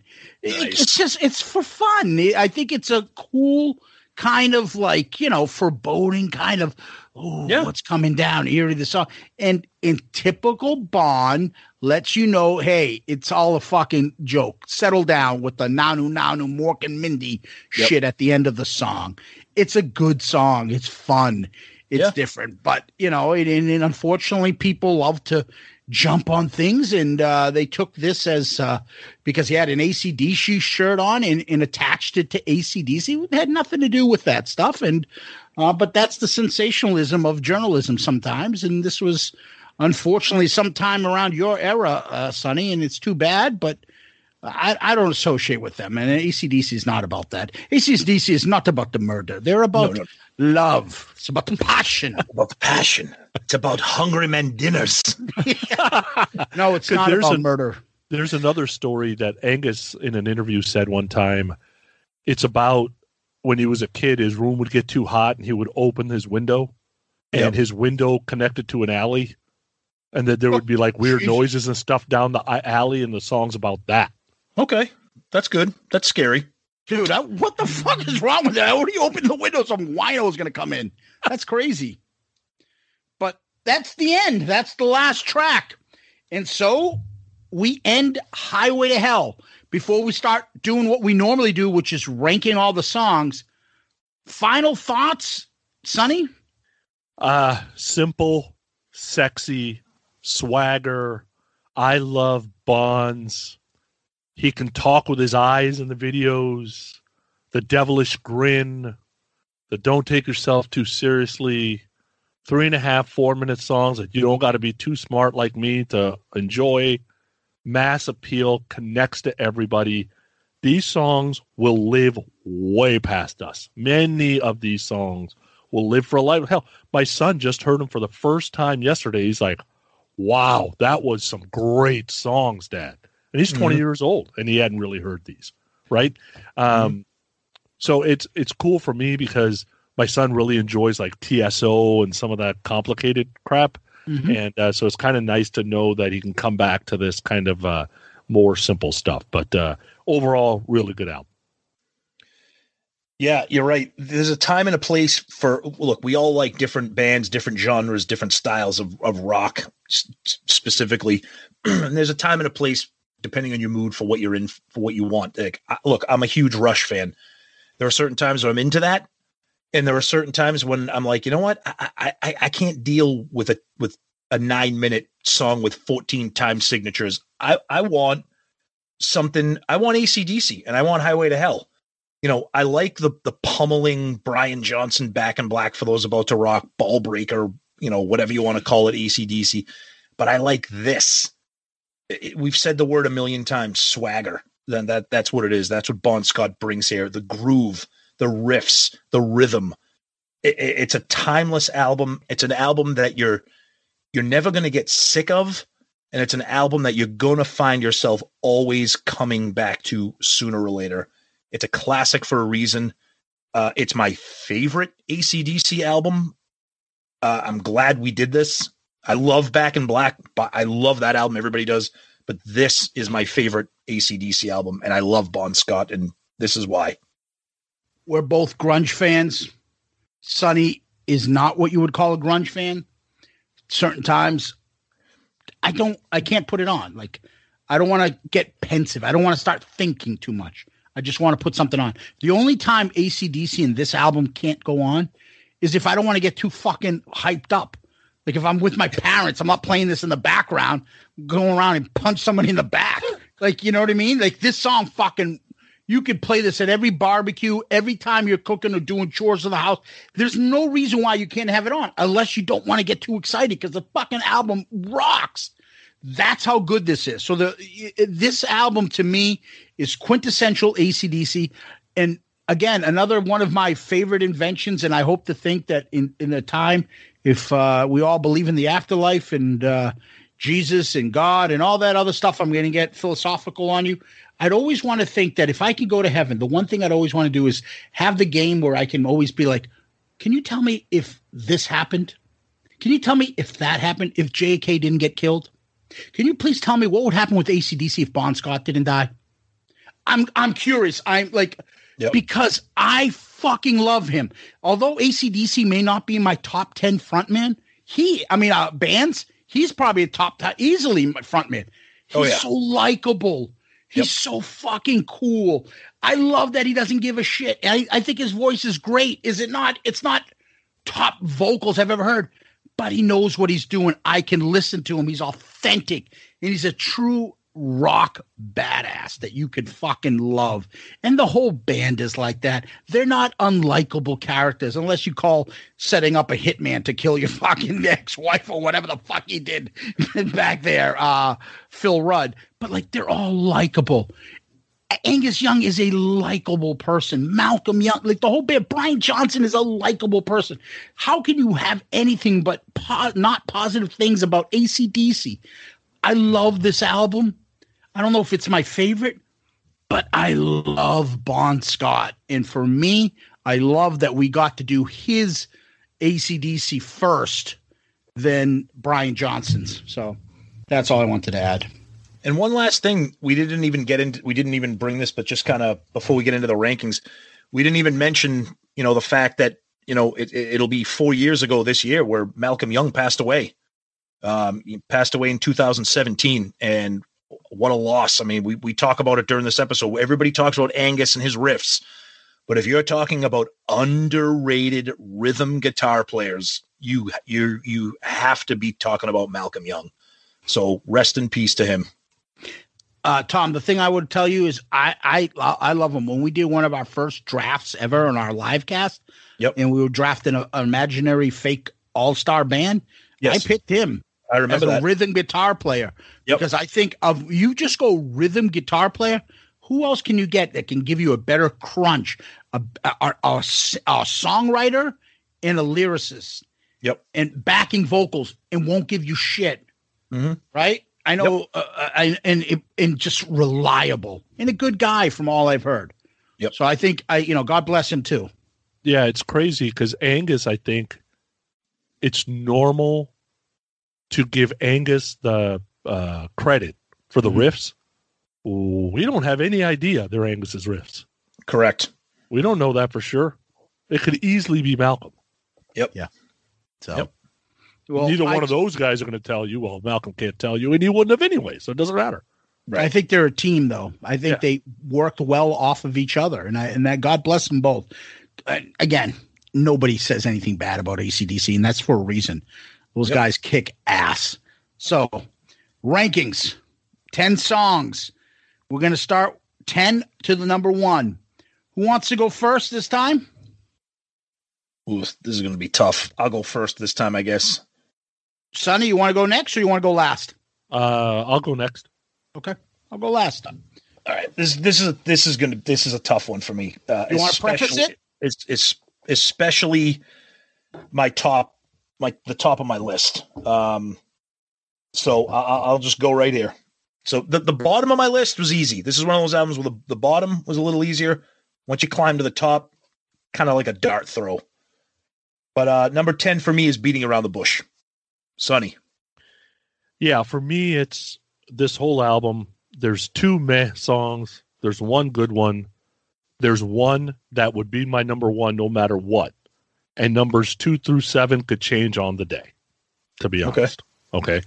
So um my my uh number ten is Love Hungry Man. That's just not it's not wow. it's not good. Okay.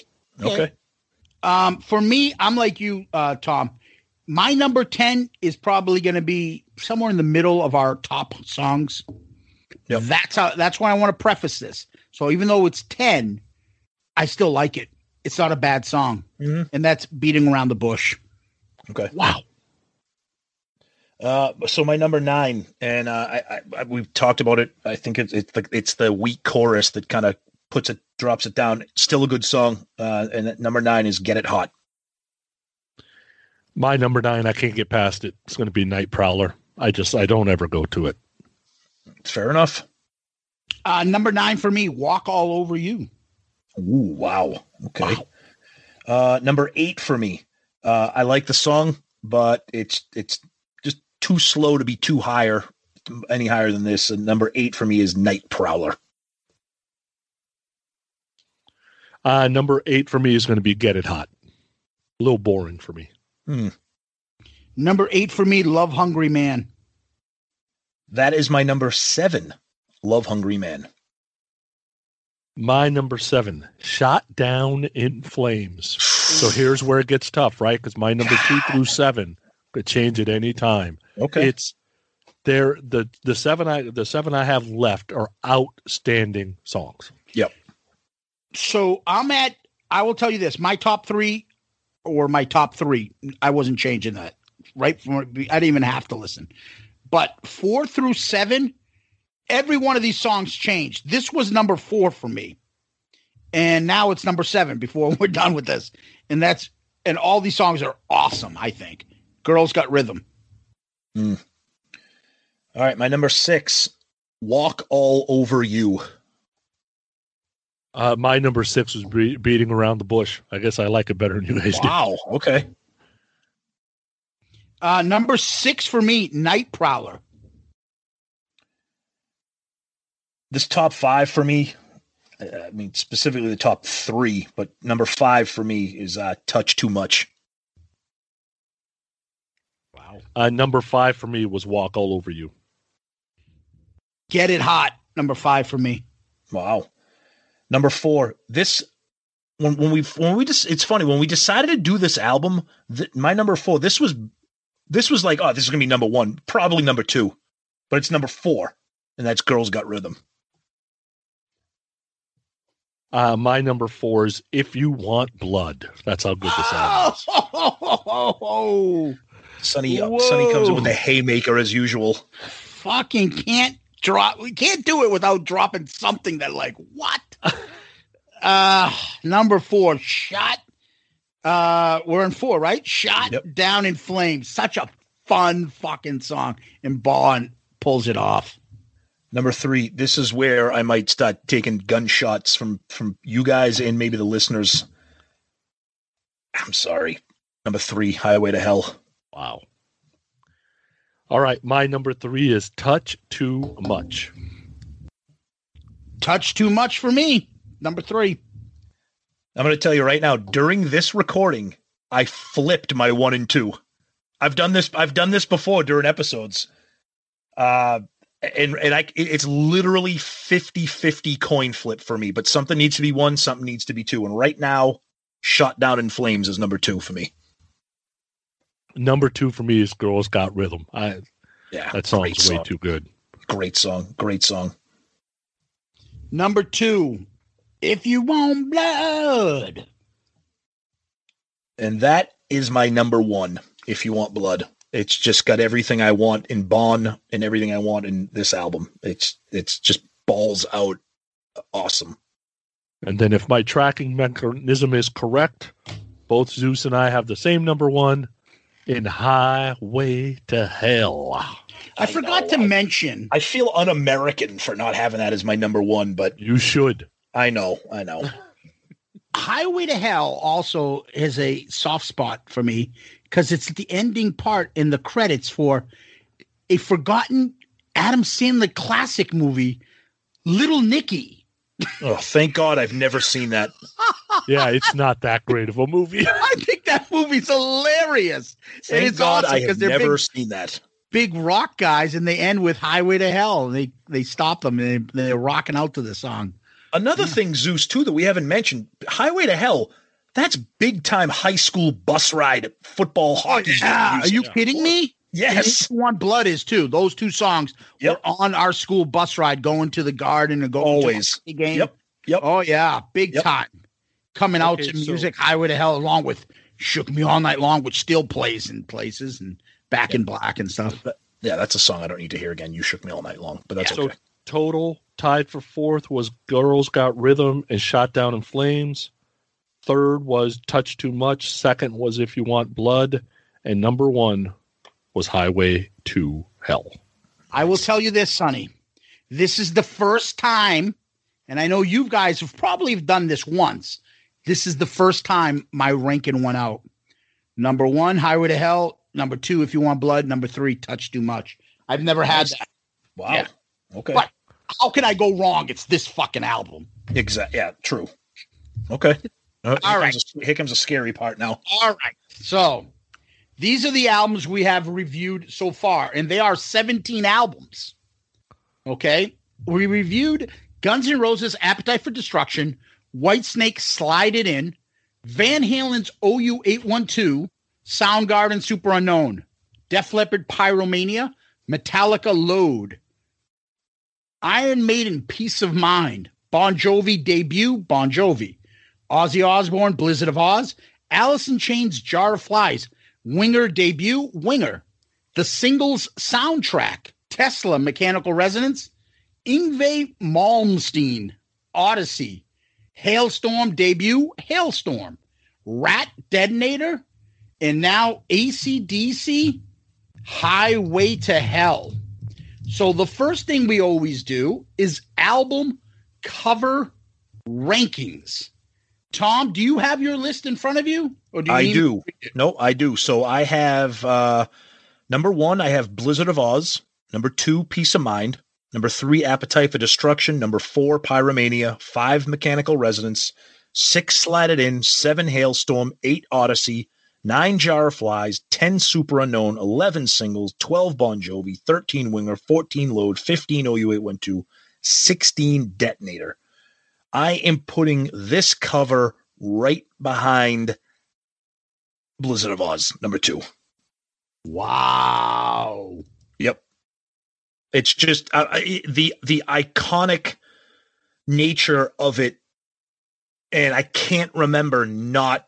I feel like this album has been like a piece of me my entire life. It's just the iconic imagery, the logo, the horns, the tail. Just it's it's just it's too much. It it's touched too much. Uh, all right. So my rankings uh, initially are Piece of Mind, Slide It In, Blizzard, Pyromania, Appetite, Mecha- Mechanical Resonance, Halestorm, Bon Jovi, Detonator, Singles, Winger, Super Known, Superunknown, Jar of Flies, Odyssey, OU812, and Load. This album is going to go right behind Appetite and before Mechanical at number six. Nice. Okay. Number six for Sonny. All right. All right. Booger.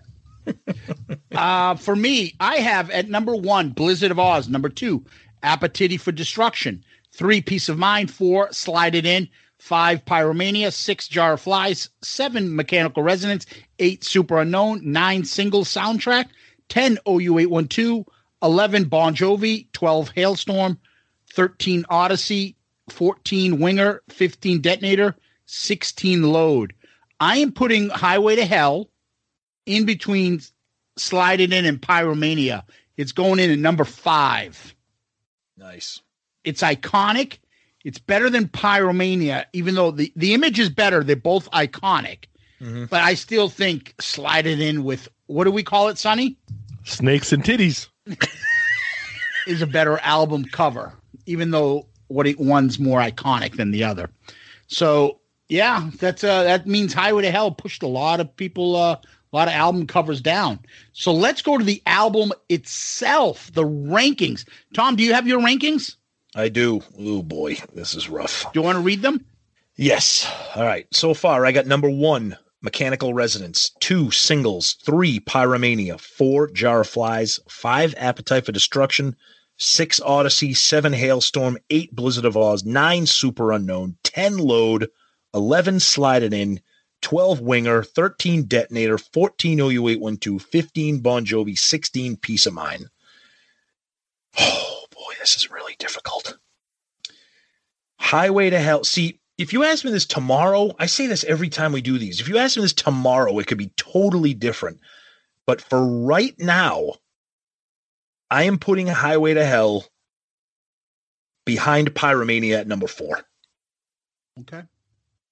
Ahead of Jar of Flies and behind Pyromania, which I can't believe I'm dropping Appetite for Destruction again.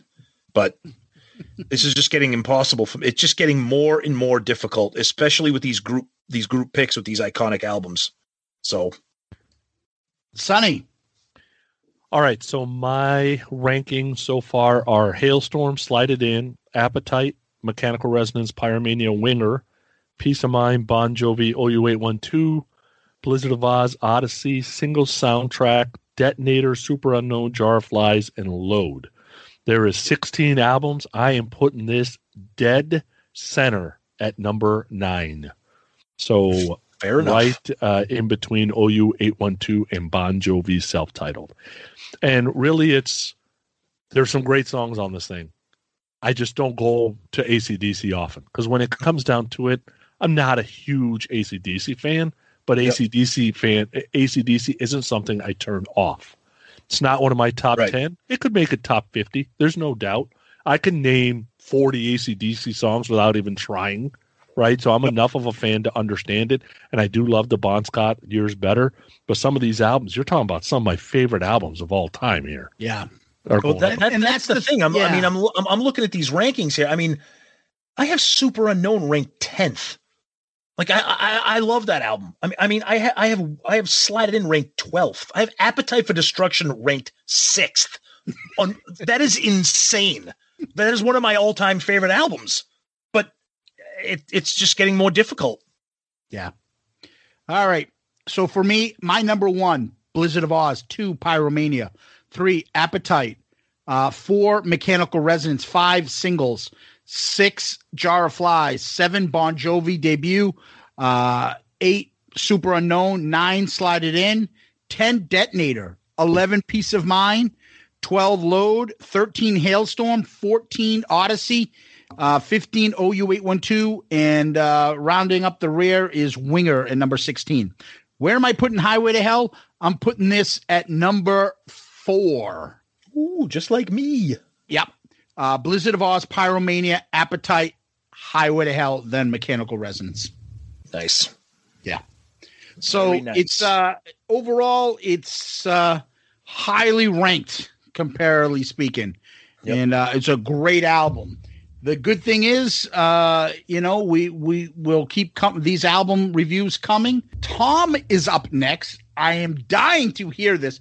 Best part of these episodes are the episodes that it, when it ends that I hear what the next album review is going to be when we come up with it.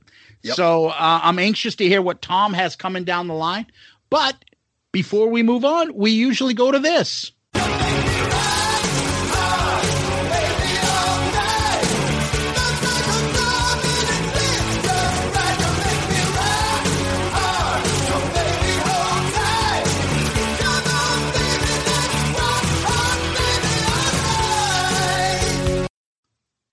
Sonny, what makes you rock hard? Other than Hungry Man dinners. I was also thinking, you know what you, you should do for your pick is Zeus, I will pick the 186 CD behind you. Oh yeah, go ahead. no, too risky. Which section? The Elvis section, the alternative rock section, the country section, or uh, the hair metal section, the Zeppelin section, the Kiss section? Too risky. All right, so rock hard segment here. Um, we recently on Grown Up Rock interviewed a band called the LA Maybe, and they have an album out there called Dirty Damn Tricks. And you know, since we knew we were doing an ACDC uh, type episode, these guys have an ACDC flavor called the LA Maybe. Um, band from the Carolinas. If you're a fan of like Guns N' Roses, ACDC, Van Halen, these guys are kind of that perfect mix uh, Dallas on guitar, Daryl on guitar, Josh on keys, Rashawn on bass, Ryan on drums, and a guy named Alvy Robinson on vocals, who has an interesting story because he was one of the four singers that auditioned to replace Brian Johnson in ACDC in 2016. Oh, wow. So he's got the voice. This isn't your this isn't your uh, local bar band doing fucking back in black and uh, barely can do it and then can't do another song. This, this isn't one of those, right? This is a guy who's got the voice and and has Axl in his voice. So he's got a little bit of Axl and a little bit of Brian Johnson. So it's very very interesting. Album's called Dirty Damn Tricks. If you want to give it a shot, there's four songs I would tell you to give a shot to. Sucker Punch, which could be a bonus track right off of Appetite. Mr. Danger, which is like an ACDC song with a pop chorus. She's Reckless, which has got kind of an 80s Bon Jovi flavor. And a song called Oh Sugar, which has got part ACDC and part Def Leppard. These guys have grown up and have the hooks, the fat, meaty type melodic hooks that we love of the bands that we talk about.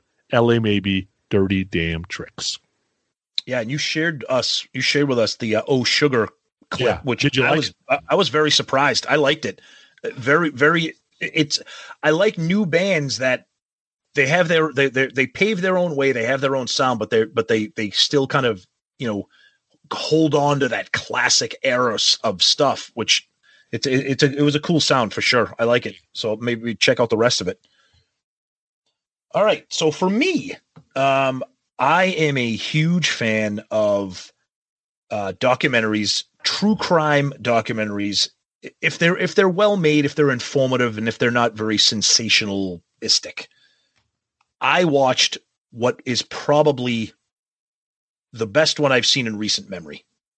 And one of the reasons why it's great is because it's right here in our backyard with of me and Zeus.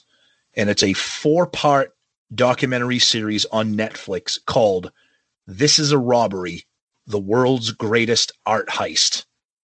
And it's about the art heist from the Isabella Stewart Gardner Museum in Boston that happened in 1990.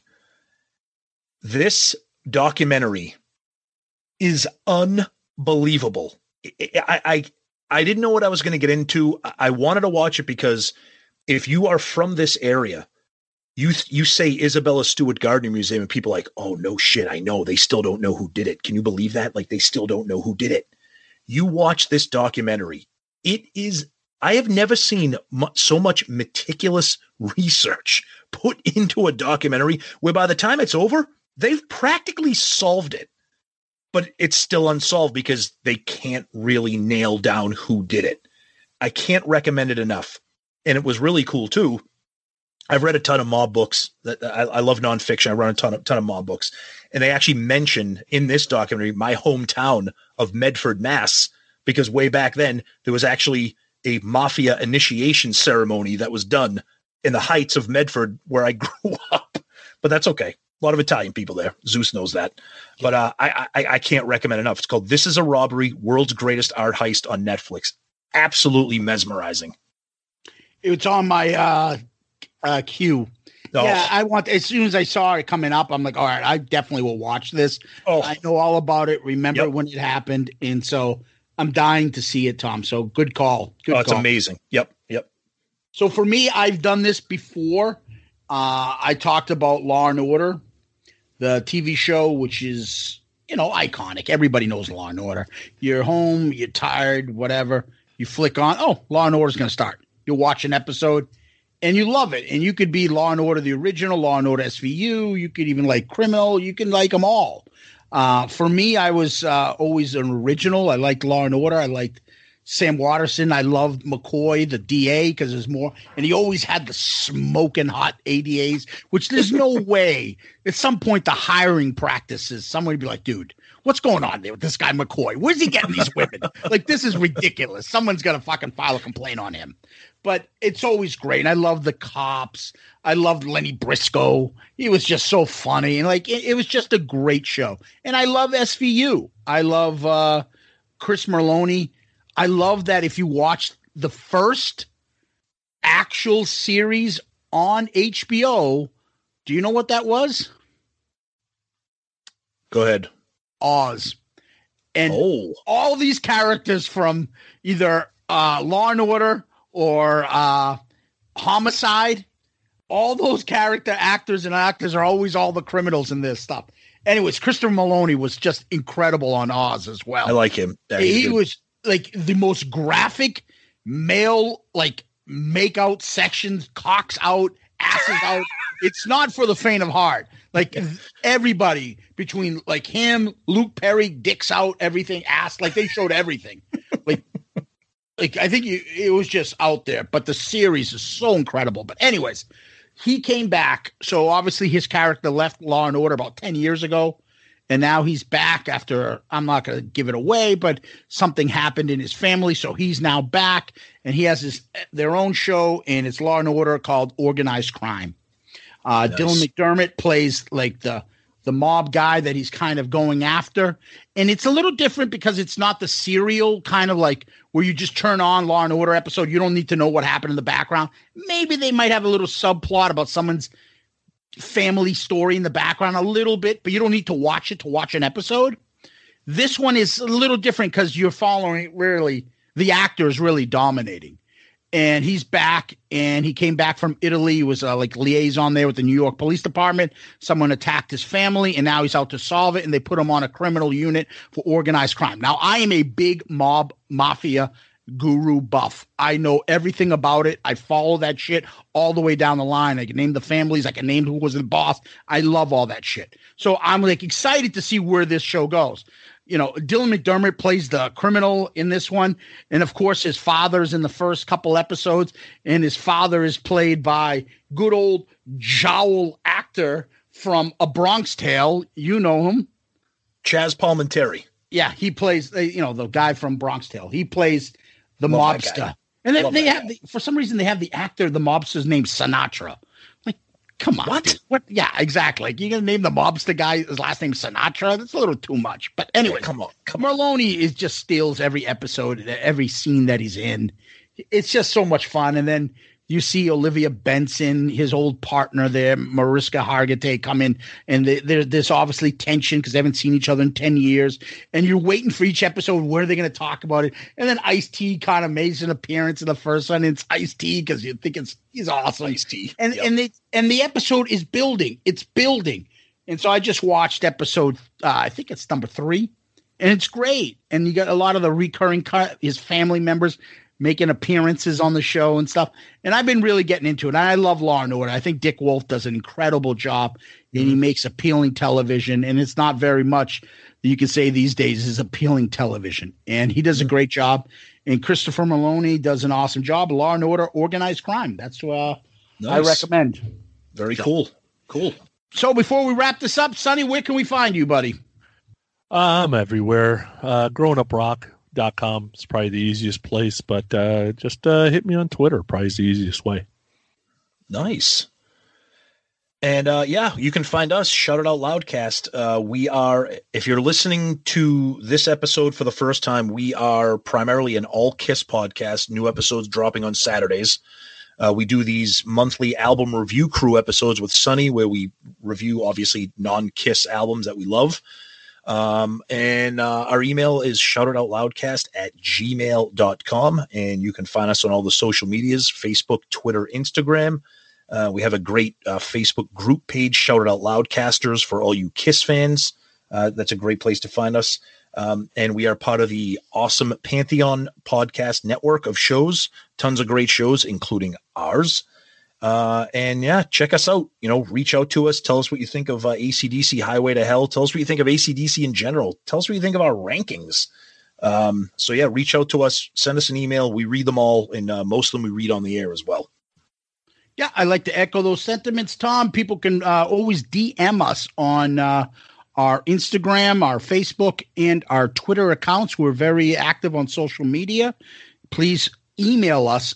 We like the emails specifically for these episodes. Email us at shoutitoutloudcast at gmail.com, shoutitoutloudcast at gmail.com. We always like to thank Ed at Klick Tee Shop, where you can get all your Shout It Out Loudcast gear. He has a great ARC type shirt that uh, he's been putting out there for us. If you're interested in that, take a look at that. And don't forget our Patreon account, P A T R E O N.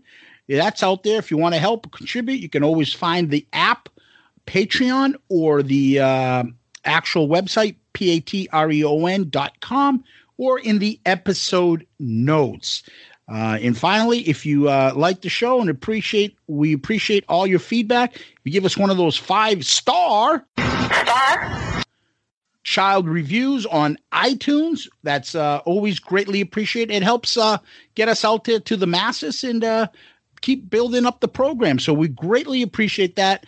And finally, I like to always end we, uh, these episodes with famous last words. So those are lyrics from the album. Sonny, you're up first, buddy. She had the face of an angel, smiling with sin. A body of Venus with arms, dealing with danger stroking my skin. Let the thunder and lightning start. Do those lyrics work with Nicole or no? Uh, I'm gonna go try right now.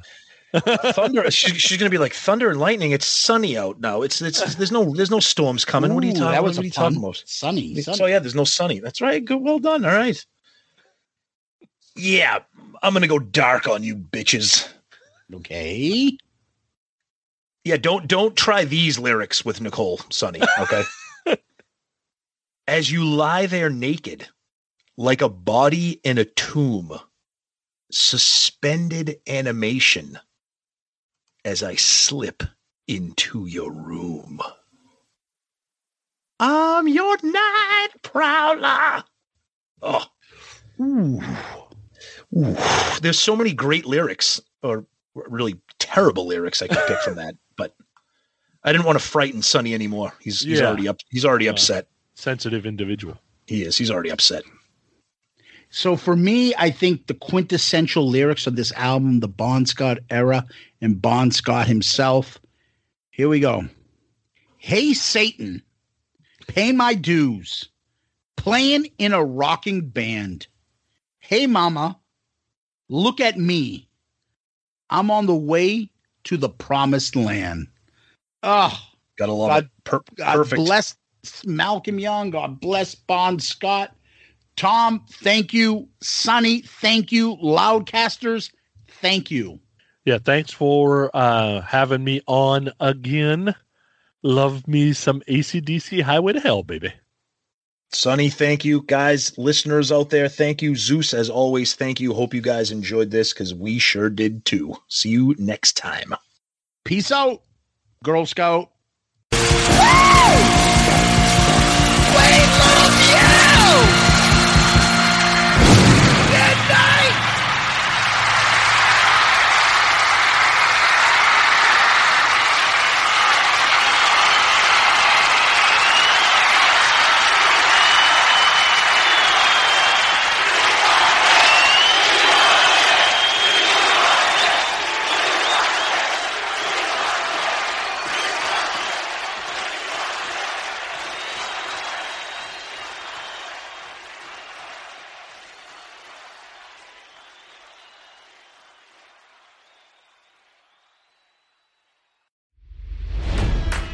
It's NFL draft season, and that means it's time to start thinking about fantasy football. FantasyPoints.com features industry leading experts and prognosticators using proprietary hand charted data to help you score more fantasy points. FantasyPoints.com is the place to go for whatever kind of fantasy football you play. Whether you play fantasy football, daily fantasy sports, or do a little bit of everything, Fantasy Points has the meticulously researched content to guide you to victory. And why wait for the fall? Fantasy Points also covers the new spring football league, the UFL. Join the guru, John Hansen, Scott Barrett, Joe Dolan, and other massive names in the fantasy football universe with an exclusive offer. Use code Pantheon for 15% off any fantasy points package, including the all in package, with access to every article, tool, and data nugget that Fantasy Points has to offer. That's fantasypoints.com and code Pantheon for 15% off at Fantasy Points. Fantasypoints.com. Code Pantheon. Score more fantasy points.